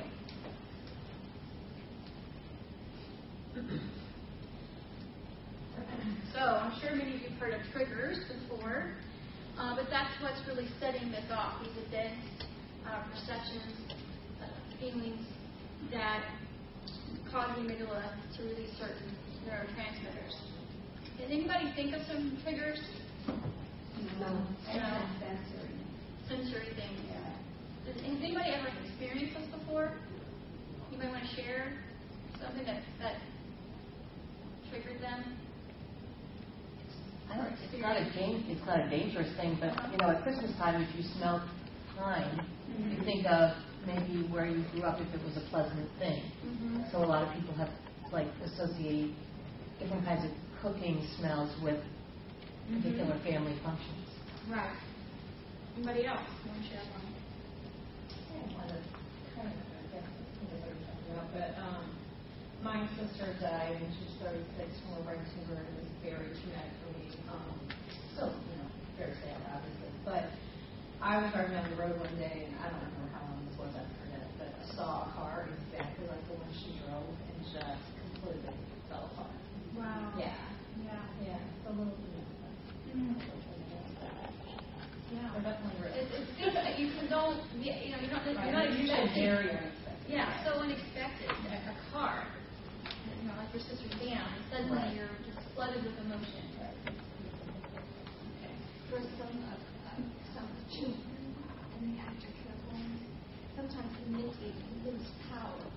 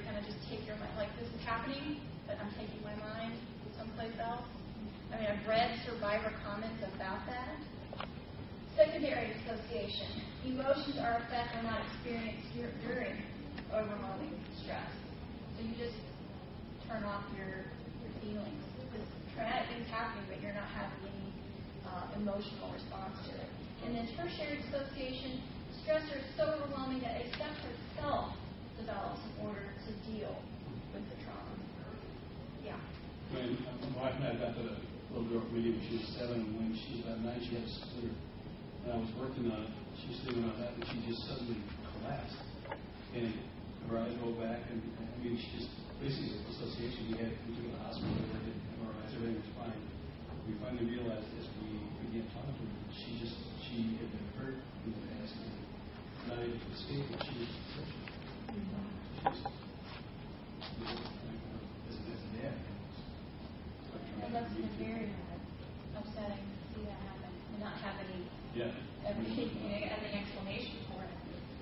The the whole group association, one of the things that happens is if you're a victim of trauma during the court process, or when that happens, um, oftentimes, I've had clients who've been persecuted, I mean, uh, prosecuted, felt like persecuted by the police because my client's associated during the police interview, um, which, and she didn't want to press charges, come to find out she'd been sexually abused as a child. But she just automatically went to association. Wow. So when the police interviewed her, they thought she was lying because she was completely disconnected and calm. Um, and they didn't press charges against her. No, that's interesting. I never thought about it taking place in the context of a police interview or a court proceeding. And what an impact that would have. Absolutely, and um, there's an organization, I don't know if it's heard of, uh, the Northern Virginia Family Services. They have a, um, uh, victims of, of like the refugees and uh, asylum seekers coming over, victim worker program. And one of the things that they've had to work a lot on when they go through the process, if they're asylum seekers, they'll dissociate during the hearing and they'll be denied asylum because they think that they're lying. Yeah, and, and, and they, you know, it was years later when my client came back, she did dissociate, she completely disconnected through the whole process of trying to work with her, and I was so befuddled, but I knew she wasn't lying. Um, but it was later that she came back and looked had been sexually abused by a grandfather and raped by him. So she was automatically, and the incident that happened, she had been gang raped. She'd been abducted and gang raped. So they do what they know how to do, and it's automatic. They just go there automatic, because our brains are wired to survive So they automatically get into that rut that's already without having yeah. to consider it. Thank you so much for bringing that up. A practical implication of this is if you have staff, volunteers working with the victims that don't have understanding to discern what's happening, they can potentially attribute it to something demonic, especially in different cultures, even here in the U.S. And so what's horrible then is the whole thing is complicated by sincere people labeling something demonic. Well, there are things that are evil, but in this case, this is very different. And there's nothing, um, there's nothing potential, this, this does not threaten persons around them. This is something that's happening that victim. But people will begin to pray or respond to it in ways that would indicate something else, which can really complicate the human life. Yeah. So And also, I have another client that is, uh, has psychogenic seizures. There are seizures that are real seizures, but then they're triggered psychically, you know, uh, psychologically rather than neurochemically. Um, and they typically have a trauma history. So when you said that, because my client, she's an adult, um, the difficulty in her healing process has been she gets overwhelmed by the memories she into a seizure, which was a state. And the people at our church are constant. Is it demonic or not demonic? I don't know. Uh, you know, he talks about seizures in the Bible. Uh, does it when they when they go into that mode with her? No. It freaks her out and she feels like they don't believe her or sh- or then she's uh, sad and depressed because why won't this they go away, must be something wrong, or they'll get irritated, frustrated with their teaching, not wanting to get better. I, I had, sometimes we've had in our training, Dr. Melody Home in Springfield, who's worked a lot with survivors. And we used her lot, she helped write the curriculum. So I had her in one session talk about the distinction because she's worked with both situations and she had clients who are dissociative. She said one of the things for her is when something's demonic, it's you feel it, there's a sense of evil and destructiveness with it. It's threatening to everyone around. But she said when, the psychological, this is a coping mechanism. It's it's it's challenging for that person, but it's not personally threatening to anyone else. There's no sense of evil. There's no evil about it. And so that was to me that was very helpful as a distinction. Because when you're around something evil, it's demonic, you can tell it. It's creepy, it's threatening. Um, it's threatening to everyone. And it's destructive. But this is not, you don't get the same sense with it. And so, yes, I've heard things people prayed over with. In fact, it's happens sometimes here. Um, Veronica's Voice in Kansas City, when volunteers from local churches want to help, and sometimes the first thing they want to do is lay hands on survivors and start casting out demons. Well, there's a place for that, but everything is not that. And so, Ready for it. You you can reach traumatized. exactly. Um, and I don't think the base, I don't think the average Christian is equipped to cast out demons anyway.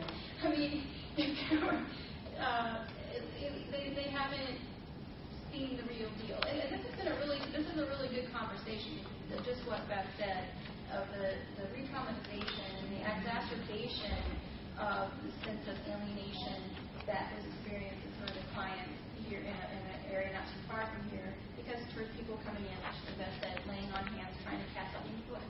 Has anything manifested itself? Has, I mean, we're not even talking about fainting or, or seizures at this point. They're just automatically assuming that if you're in prostitution, you must be demon possessed.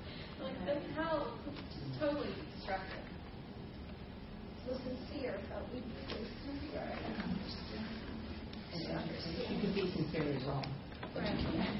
Well, and it's not that there isn't a place for, you know, that I, I mean, I've heard of, of definite things that are demonic, and I don't doubt that. But I think by and large, what we're dealing with is not in many cases doesn't involve. If you if you see the demonic, you'll probably really know it, like Jeff. And don't you think there's far more cases of abuse of that than there are actually actual demons? I mean, it, Yeah. That's basically what we're saying. Yeah. Yeah. So I agree. Yeah, I, I think that's right. The real distortion, you know, the evil one uses, you know, is, is an environmental mm. kind of evil, and so he can use evil can use others to really hurt and destroy others. That's like the job of evil instead of healing, is Jesus. All right. So, uh, dissociation, hyperarousal. Of course, we've talked about this some already. But the thing that this will lead to is difficulty falling and staying asleep. And of course, that's going to make you your line. If I don't sleep, I get really cranky after just one night. Uh, difficulty concentrating, and that hypervigilance, really, really exaggerated startle response. I don't know. I think I might have some of this. Anybody comes into my office, I'm always! And when you're talking about children too, because they're still in the school age, it affects that one, they get misdiagnosed all the time because they usually are acting out. I mean, they're they're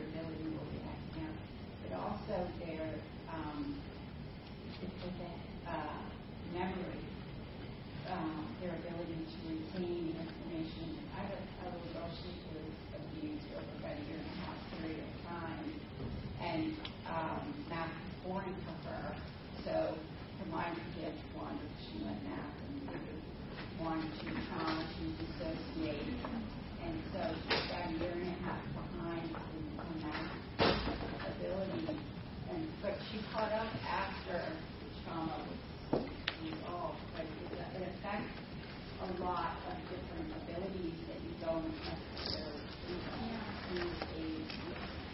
That's a great. And you lose period of, you just lose period of time. That's another great.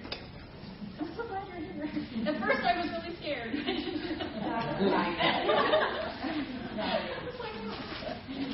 Yeah. Um, Do people want to break now, or do you want to proceed and, and break later? Go, go forward? People disagreement? I don't know. No, just, all right, forward. How, yeah, I was going to say, how long? Um, probably another half hour. Then if people we, We're ending at four we, thirty. in the court. Yeah, we could just crowd, I mean, uh, how about this? If you need to go to the restroom, feel free to pop out, we'll go forward, and we'll just try to do stuff, um, a little bit early. So, avoidance issues. Again, fairly straightforward. You're trying to avoid the things that you associate with trauma, the people, the feelings, the activities. Um, you're detaching yourself. You're restricting your range of feelings and emotions and so forth.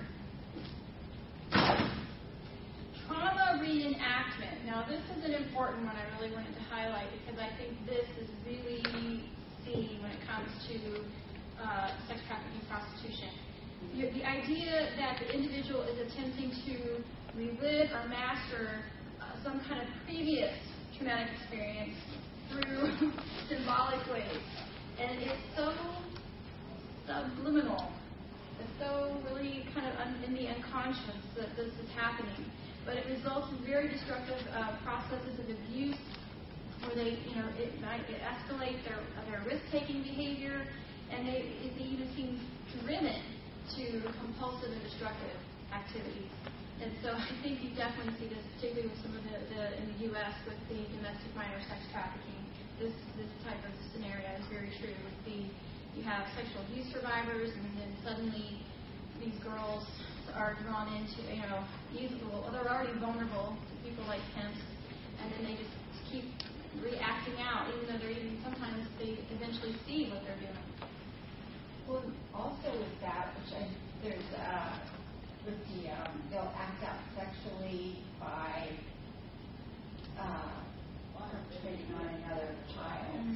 And there's a, there is a distinction, and I think this is new coming into understanding the difference between a true pedophile and somebody who has, uh, problem sexual behaviors. And a lot of the problem sexual behaviors are a result of doing sexual acts. Now, you'll see little kids too. I had a little girl who was a second grader at the time, and her little buddy, you wouldn't consider this to be typical sexual abuse, but to me it's a really good example, which is her, her little buddy, her friend up the street, little boy, um, enabled her into a room, locked the door, got her behind the chair, pulled her pants down and attempted to um, put his finger in her vagina, freaked her out. So, but it was premeditated, which is not typical of sexual exploration of seven-year-olds. So anyway, long story short, we told the mom and parents had a conversation about it was addressed until we tried again. He would say her, you're going to come spend the night. I'm going to want to spend the night we can play the game again. And uh, she ended up having PTSD and to the point where she would have uh, auditory hallucinations saying that she was bad. I think that was the thing thing on. But the likelihood that little boy just woke up one day and decided this was the game he was intent on making somebody play with him. Right. Pretty. Now, is he a pedophile? No, he's not a pedophile. Um, unfortunately, I don't think that there is a little boy would have it addressed. But not all people who are sexually abused either uh, go on to um, uh, perpetrate. He learned that from somewhere. He did learn from somewhere. He got to learn. Right. Like his was, yeah. But even in families, we've had clients where the older brother would perpetrate violence against younger sister, and then that younger sister was getting ready to perpetrate on the youngest brother when it got found out. The teenager is now a registered sex offender. Is she really a registered sex offender? I doubt it. Um, but was she sexually abused? Yeah. Because it's really about trying to, like you said, understand it and, and master it because that's what play is. Play a child's way of being able to overcome and find mastery and try out different goals. So when they do that systematic play, it's really about trying to resolve the trauma. The problem is it doesn't because they get stuck in it and that's why it's destructive. Oh, thank you. Well, just wrapping up our discussion of symptoms, I, I, again, I'm not, going to go into all these, but I just wanted to highlight quickly on the suicidal ideation part to, to think about even that can be an example of a resistive um, mentality. That the idea that I'm going to take my own life so you can't do this anymore, that you won't have control anymore. So that, you know, it, it's not necessarily an, um, the essence of futility or hopelessness. It can be an ideation, a fantasy of control and of escape from, or of, of this individual isn't going to master me anymore. There's an interesting nuance about the, the suicidal ideation. And then just the main point here is to think about all these symptoms. So what you're seeing, the behavior you're seeing, how, how does it make sense in the context of their abuse? So take the context of the abuse, take the behavior, what, what if something in their behavior is going to be making sense in terms of um, what's happened to them in the past. That's what we're looking for. So lots of psychological challenges in with PTSD. Huge list, as you can see here. And we've talked about several of them already. And then you go to, to complex PTSD. There's really ingrained um, and you can see what they're, they're leading to the, the results, the outcomes of these different states. Now, what I want to say is um, I'd be happy to mail any of you a copy of the handouts here because I expect you all to write all this down. So if anybody wants to send around a sheet of paper, you want to write down your address, not email address, I'll send you a hard printed out copy of this presentation in the mail. Um, or give me a card later. Does, does anybody know if the conference is having a place to post all these things? I don't. I know. Mm-hmm. Dropbox.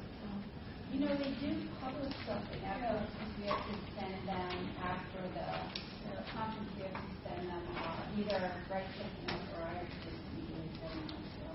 Because that may be an easier Okay, way you can do that too. Yeah, they always always- know. I didn't think post it on there and then we can access it, download. All right, do it that. So you don't have to do That sounds good. Okay Okay. for you.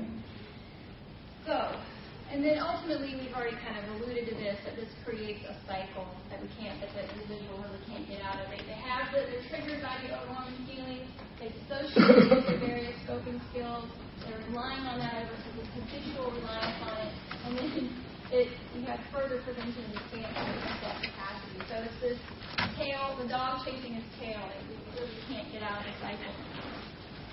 Now, um, moving into the last, the last quarter of the presentation here, um, quick look at trauma bonds, and their um, and how particularly dynamic, particular dynamics with temps.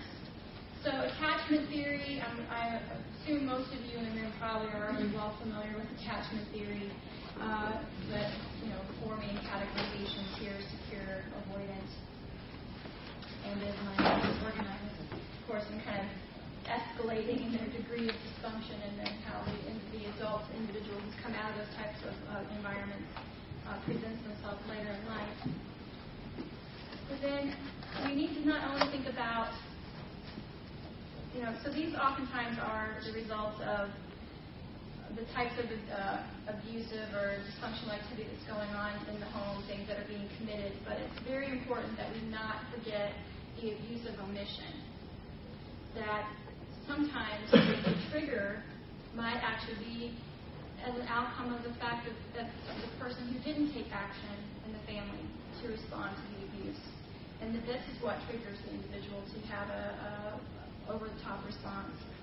So at any rate, so we can see that the, the, the omission can be a failure to prevent or contain abuse, the lack of a predictable response, or lack of validation of what's happened. Now, traumatic bonding, um, I'm not going to go into too much detail, but Peter Herman's covered it well, and I'll just make three little points here. That captivity, and, and, and in terms of the sex trafficking and prostitution, you don't need to think of the person in captive as being caged or locked in a basement or something like that, but they're under a power dynamic. They're under the control of another individual. So think of captivity in that framework. But captivity, which brings the victim into prolonged contact with the perpetrator, creates a special type of relationship, one of coercive control. And the goal of the perpetrator is to instill in his victim not only fear of death, but gratitude for being allowed to live. An attachment between the hostage and captor is the rule rather than the exception.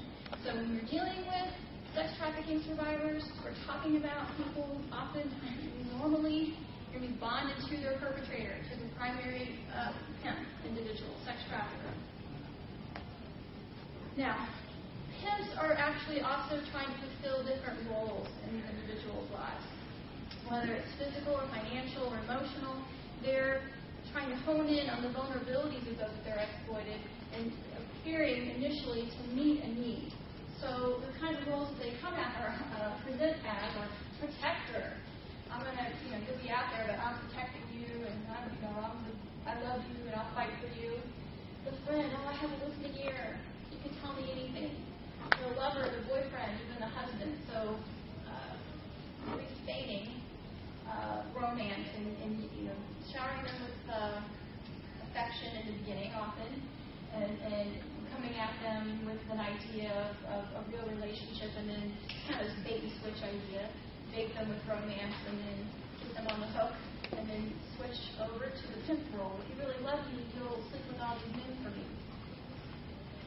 Uh, father, the enforcer of discipline, a teacher, a mentor. I'll show you what to do and um, you're the victim. That, the, the, that you are a victim, that you're, you're a person who's too stupid to know what to do. Um, I, I have to assist you. So this is another way in which they come at the, the survivor. So tips, they really know they're excellent manipulators. They capitalize on the fact that the people that they're exploiting don't know what, quote, normal relationships are. They are like wolves to the scent of blood. They know how to smell out a victim like that. And they make no bones about it. If you look at their literature, at their videos, they are quite explicit and open about the fact that they look to exploit vulnerable women. Now, this is actually a picture of Snoop Dogg at the MTV Awards with two women on dog leashes that he, quote. You know, this is what makes that guy a real player. Now, you may have heard of Biderman's chart of coercion, this was developed in connection with psychological torture, torture for um, political prisoners. But it has complete application for what we're talking about here. It's like a playbook, like a manual for sex traffickers, pimps of strategy and effect, a, stra- a mental coercion strategy, and what that will reproduce in the victim, a, a type of compliance or a state which will ultimately help render them under the control of the trafficker. So you isolate the victim. You deprive them from other social supports. You make that that makes the victim dependent upon the quote, you know, the pimp or the trafficker. You monopolize their perception, so you, you you're shutting off other stimuli. You're they really have a small world in which to look at. There's nothing to distract them from their immediate context. You induce debility and exhaustion, a very common tactic by pimps. You know, keep them up all night, don't let them sleep, and or don't let them come home until they earn the, the right amount of money they're supposed to bring home. And the, the end result of that is weakening their, their mental and physical ability to resist. You enforce threats cultivate anxiety and despair, to keep them in that kind of un- unknowing state that always keeps them off kilter. But you might use occasional indulgences as, as a rewards kind of idea. Well, if you go along with what I want you to do, I'll, make, uh, I'll take you out and you can get a Big Mac tonight. or uh, you can get your nails done, or something like that. And then I, this idea of just demonstrating omnipotence, like a God type of presence in the victim's life. So it's really futile for the individual to show any kind of resistance. Enforcing trivial demands about everything from when you go to the bathroom, to what kind of when you eat, how much money you have in your pocket, all that kind of stuff. And then a big one, degradation. Just outright animalization of the individual stripping girls naked while there's a group of men in the room and just having her stand there. That, that type of degradation. So, the, the, trust me, these are common tactics used in, in, in by pimps in, in prostitution. It's like a, it's like again, it's like a playbook. Now, just a brief example. Here are the list of rules to a quote pimp home that a pimp, uh, one pimp decided to create for his establishment. So those were never disrespect your pimp. Uh, never let anyone, but basically never let anyone else disrespect your pimp. Trust your pimp. Stay loyal. Never lie. Stay honest with your pimp. And this one I don't really get, but never let black people see your face or eyes. Um, black only see the back of your head. Your pimp should be the, the one and only black person you ever see. So this is evidently African American pimp. Um, Respond and talk to your pimp with manners and respect at all times using daddy in each sentence. Be down and dirty. Side or die for your pimp, even if it involves sacrificing yourself. Your pimp is your priority, your primary, and your number one, and you are to see to his every need. When in doubt, ask your pimp. He was not a master stoner. And always obey your pimp. So you get this sense of this omnipotence, this futility of resistance, this utter control and management of and, and alienation, monopolization of perception. A lot of a lot demonstrated right here in this list of rules. Now, another pimp that is a good illustration of what we're talking about here was a Mr. Brown who referred to himself as Prince. He was a pimp in New Jersey and for almost 20 years and he controlled women with physical abuse and drugs. Uh, and if they didn't, you know, punish them if they didn't make their quotas and so forth. And eventually he was arrested and indicted along with his 72 year old mother who assisted him in the enterprise. So here's Prince. Now, he actually had a throne in his living room. He wore crowns. So, total it's a whole subculture, psychological domination. It's just, it, it's, un, it's almost unfathomable if this goes on. But this is the type of environment in which these women were finding themselves. So they're, they're living and working for a prince who has a throne in New Jersey. I guess he hasn't seen those country estates on Queen and Country or something. So again, I, if you're going to be in this field, I really encourage you to look at the pimp literature that's out there. It's, it's so insightful, and you will not believe some of the things that you read. This is just one little snippet from one particular pimp. The name of the game is, is Pimp the Lane. Take a whore and make her live in shame. It makes no difference how much she screams or holler. All that matters is, the, is the almighty dollar. I'm the max, and I swear to God, I will never work because it's too damn hard. So that's the philosophy of the exploiters. You can buy books on Amazon. Yeah. And, and, and I have a couple of film doc, quote documentaries that you can see about pimping in the American context. Pimps up, Ho's Down, American pimp. The, they're hard to watch, but it's very insightful material. All right, so wrapping it up, healing the wounds. Uh, in terms of some overarching principles most important, I think this really does with what Beth said earlier, we have to see that recovery is possible. I obviously, you all do. We wouldn't even be in this room here together today. But sometimes believing that is easier said than done. But that, that's a very important principle that healing happens in relationships, which is what uh, Rebecca was saying earlier in her video. And of course, we need to understand trauma and its impact, which we've already been talking about. Ensure our cultural competence, promote safety, and support client control and choice and autonomy. So it's giving them back their power, their choice. So in terms of recovery as possible, just think we have to look to Christ for that. He bore our wounds so that we could be healed. And hopefully through time we'll be able to share that reality with victims and survivors so they would know that they have a survivor who's been through, who died, and who experienced real pain, that God is not aloof. Uh, to me, that's one of the most comforting things about our faith, is that I, I have a God who died. I had a, a God who was mocked and suffered and beaten and abused.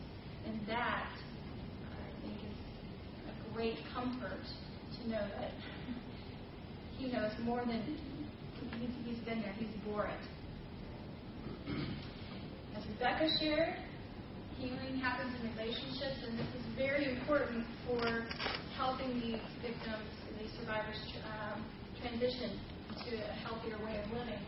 So, helping them to experience safe, authentic, positive relationships, um, breaking the pattern of exploitive relationships, and to get the danger is that intimacy is triggering closer we get, the more we, we start to getting distrustful, and bam, we relapse and we're back where we started from. So it's this catch-22 of how do we press beyond that that that boundary that, that triggers us and draw back. But Evans and Sullivan say that if, if any of you are in therapy, that the therapist must strive to be the supporting, validating person that so many survivors never had. So if, if you're in therapy, you have to be um, kind of that fairy godmother type of person, or that person, that one person who's going to be safe and secure. Yeah, and that's the thing that I really um, taught your daughter so intuitive and listening to because it, her, when she came up with her um, program, her requirement was that always in the healing process, they had to go back and involve the house parents or who, whoever they're the primary attachment figures. They're the ones that are really going to help to make those um, that healing process and more intimate. It's not sexual, intimate is the closeness. Yeah. And the intimacy is the, for the complex trauma, which these these uh, victims are, it does them and the capacity to tolerate so right. So you know, the other thing that I find so amazing about God is the way He designed our brain. Because our brain develops into our mid 20s, into late 20s, but the ability to to change the hardwiring process that you talked about lasts a lifetime. So they there were they did some studies on the remember when the children were adopted from Romania, the wall came down, severe severe severe neglect so a lot of the developmental uh, delay.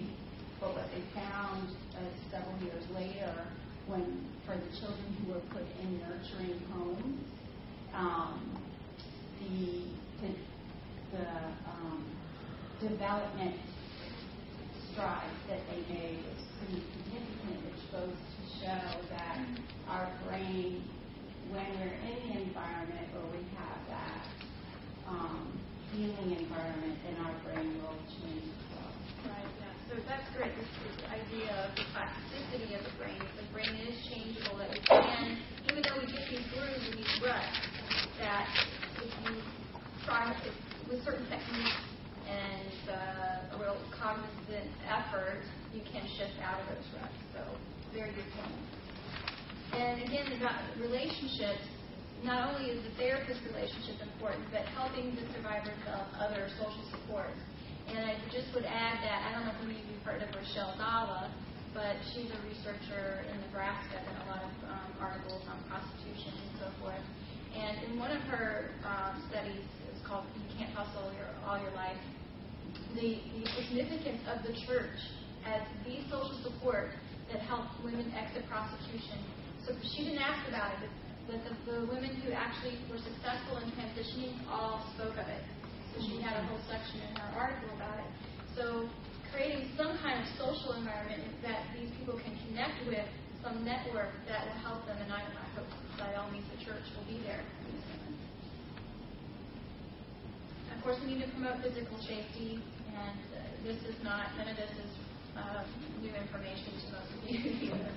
Pretty straightforward ideas. But definitely being mindful of potential triggers, things that, maybe slamming doors or like that, that even candlelight in some cases can, can be a trigger. So being mindful of what those possibly could be. And promote, promoting emotional safety. The main thing I wanted to um, note here is that we have to be tolerant of a range of emotions that may be expressed by the client. So expect hostility, expect rage, expect uh, inappropriate sexual behavior. We need to ex- expect it and be prepared for it and accept and not be shocked, but accept it and, and just move forward and, try, and get behind what, the, you know, work with the client and find out what's behind that behavior.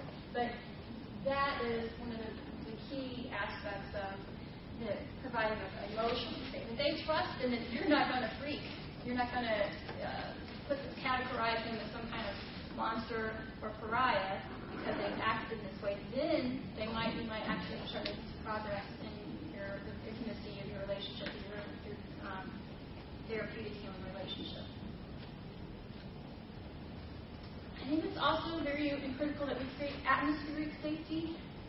And I've seen how, how this plays out in juvenile, like juvenile detention facilities. I'm shocked. We have sexually traumatized girls in these facilities, and they're playing the most grotesque music you've ever heard that is just reinforcing to them the notion that they're bitches and hoes and so on and so forth. Like, wow, we have any hope that these girls are going to come out of here better when this is the kind of again, environmental bubble that they're in, just telling them that this is what, you know, they're bitches and hoes. So, appropriate music, appropriate imagery. Um, they might like some of the some of the you know pop music icons, but are they like is Lady Gaga really the kind of poster we want to have in our place? Is she really the icon of healing that we're wanting to have plastered on the wall? Probably not. So I, I think this is really where I think it's an underestimated area where we can create an atmosphere that's safe, a healing atmosphere. Uh, promoting safety. Mm, you guys, I'm, I'm, I'm going fast because we're getting near the end of time, and I just want to get to this. So, big picture models. We've really already talked about um, a lot of these things today. We've talked about attachment, and we've even um, mentioned the two-factor model. We didn't mention it in this terminology, but the idea that the first factor is what happened, the trauma that happened, while the second factor is all the things that did not happen, and that it's equally important that we identify um, the, the, the triggers for both. So, for instance, uh, I'm reading one case where a man uh, he had been sexually abused but and not by, by someone in his family, but and his mother was just this completely out to lunch kind of individual. He just was not cognizant, clueless, neglectful, and so forth. So he, as an adult, had huge anger problems, and was be really set off by people that he considered incompetent. And what they ended up doing was figuring out that this was an abandonment trigger. It had it wasn't a abuse you were sexually abused trigger. It was linked to his mother's abandonment and incompetency as a mother that had incited his rage as an adult when he encountered incompetent people. All right, and we we really touched on the mind control model, and I gave you Biderman's chart of coercion. What we're talking about there are brainwashing techniques, and so helping the survivor understand this is the this is a technique. This is what was this is what it accomplished, and maybe helping them look at their experiences in the context of, of a mind control uh, framework. It's sort of like an aha for a lot of survivors. Oh, this makes sense, and then they can release them of some of the, the, self shame, like why did I take this? Why did I stay in this? And they understand so much better um, why they were manipulated. And then um, we've already talked about the biphasic paradigm, we're looking at the body's um, neurochemistry and psychological systems and how that uh, works together with how that works with trauma. So we've already really talked about some of these big picture models, but these are things that I encourage you to learn more about if you end up working with this population, that you look at each of these models, and I think they all bring something to the table. It's not an either or. It's like here's this panoply of, of models out there that we can use to create the, the right solution for different individuals. Um, the parts paradigm, this is really looking at addressing um, dissociation. So um, Braun is a guy who developed this idea of a continuum of awareness that ranges from normal, suppression, denial, repression, to partial and full dissociation. And he has this thing called BASK, uh, where so B is the um, behavior, that's what we do. Affect is what we're, that's what we're feeling. Sensation, what we perceive in our bodies. Knowledge, uh, what we think and what we remember. So if we're fully integrated, we're basking. we're present. All these are present. We're cognizant of, of our behavior. We're, we're, we're cognizant of our feelings. We're cognizant of our sensations. We're cognizant of what we're thinking in our, in our memories. So that's the good state to be in. But working with these clients, they're not basking. Their back is broke. so the goal is to integrate those parts that are habitually dissociated. And lastly, trauma-focused cognitive behavioral behavioral therapy. And again, I'm not going to get much into the weeds in this because, as I mentioned earlier today, uh, the NACSW is coming out with that special edition uh, journal issue that's focused on sex trafficking. And one of the articles in there by Dr. Becca Johnson is on trauma-focused cognitive behavioral therapy for sex trafficking victims. I'm really excited about that article and really encourage you to, to look at it in detail. But and actually, Becca's name should be at the bottom here because um, I, I'm citing her here. But anyway, there is a framework, this quote practice framework, which looks at addressing each of these issues within um, in this trauma-focused kind of behavioral therapy. Now, Becca has actually altered this paradigm for sex trafficking. She simplified it, and you can read about that in the um, the article that will be coming out. But the main thing that she points in her article that I did not want to skip over today was this idea of a, in one of her adaptations, she said trauma narrative portion of this model that victims are should not only be encouraged to share their traumatic experiences done to them, but encourage victims to share about traumatic experiences they may have perpetrated or done to others. They may have been forced to do, or they may have just done it. And this piece I think is really, really overlooked in our current treatment with survivors. More common than not that they, the pimp might had them perpetrating violence against each other, playing each other against each other. So it's really important that they own up or acknowledge what that is, any guilt they might feel about that, and discuss that and contextualize it. Um, all right, so just lastly, you know, think about tangible things that we can replace. You know, the trafficker was providing this one thing that was really important to survivor, can we replace that? That's a, a good strategy for helping to break the bond that traffickers have over the victims. And if the abuser had offered friendship, you know, building other social networks and community contacts. That's, and we've already stressed that. But really important that advocates be patient and recognizes that abusers often create dependence, both emotional. And also that we need to honor when victims express love or desire to be that person. Um, that that isn't necessarily all you know, we, we kind of draw back and forth that they they have feelings for this individual, but it's not necessarily entirely bad. We just need to have help them look at that in a different way. So it's good that that you want a relationship and that you love this person, but so really what we're going to do is help them break it down.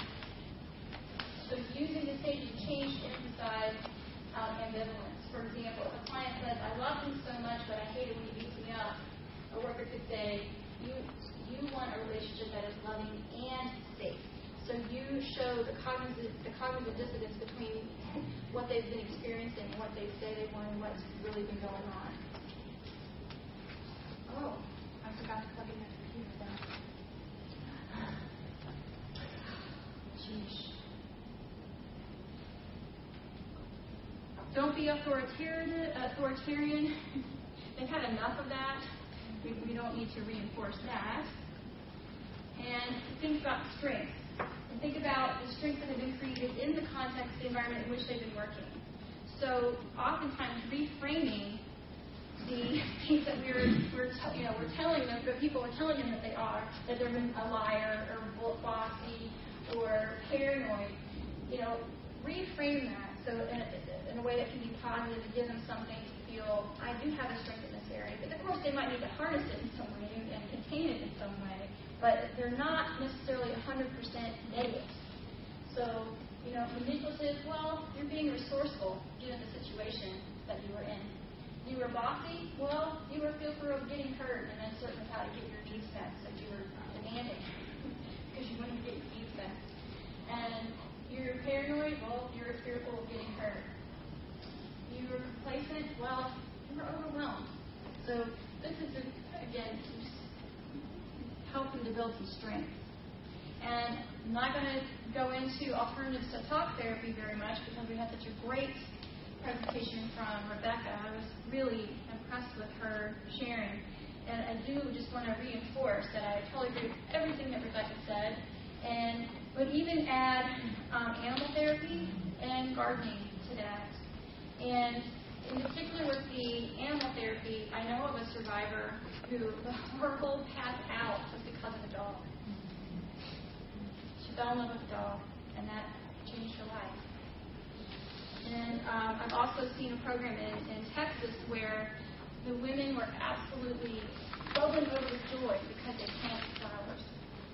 And it was part of a community service project. So I just want to that giving life, nurturing life, I think um, so beyond just you know beyond words and art and so forth. That that activities that can even maintain. Um, I have to take care of this thing, this plant, this animal. That can be very healing and, and nurturing. Understanding culture and trauma. I think that came up a lot with what Beth uh, shared earlier, so I'm not going to dwell on that. And there's my contact information. So I'm sorry, I know that was a bit of a rush there at the end, but I wanted to respect your time. So at this point, I'll just pause and see if anybody has questions. Beth and our daughter Rebecca and myself have experienced in the last 15 years. Don't despair. Mm-hmm. Keep your optimism, keep your faith, keep your uh, sense of enthusiasm. Because as a caregiver, you can really get into despair and anger. And anger for anger's sake doesn't work. Righteous anger does, but, you know, just anger.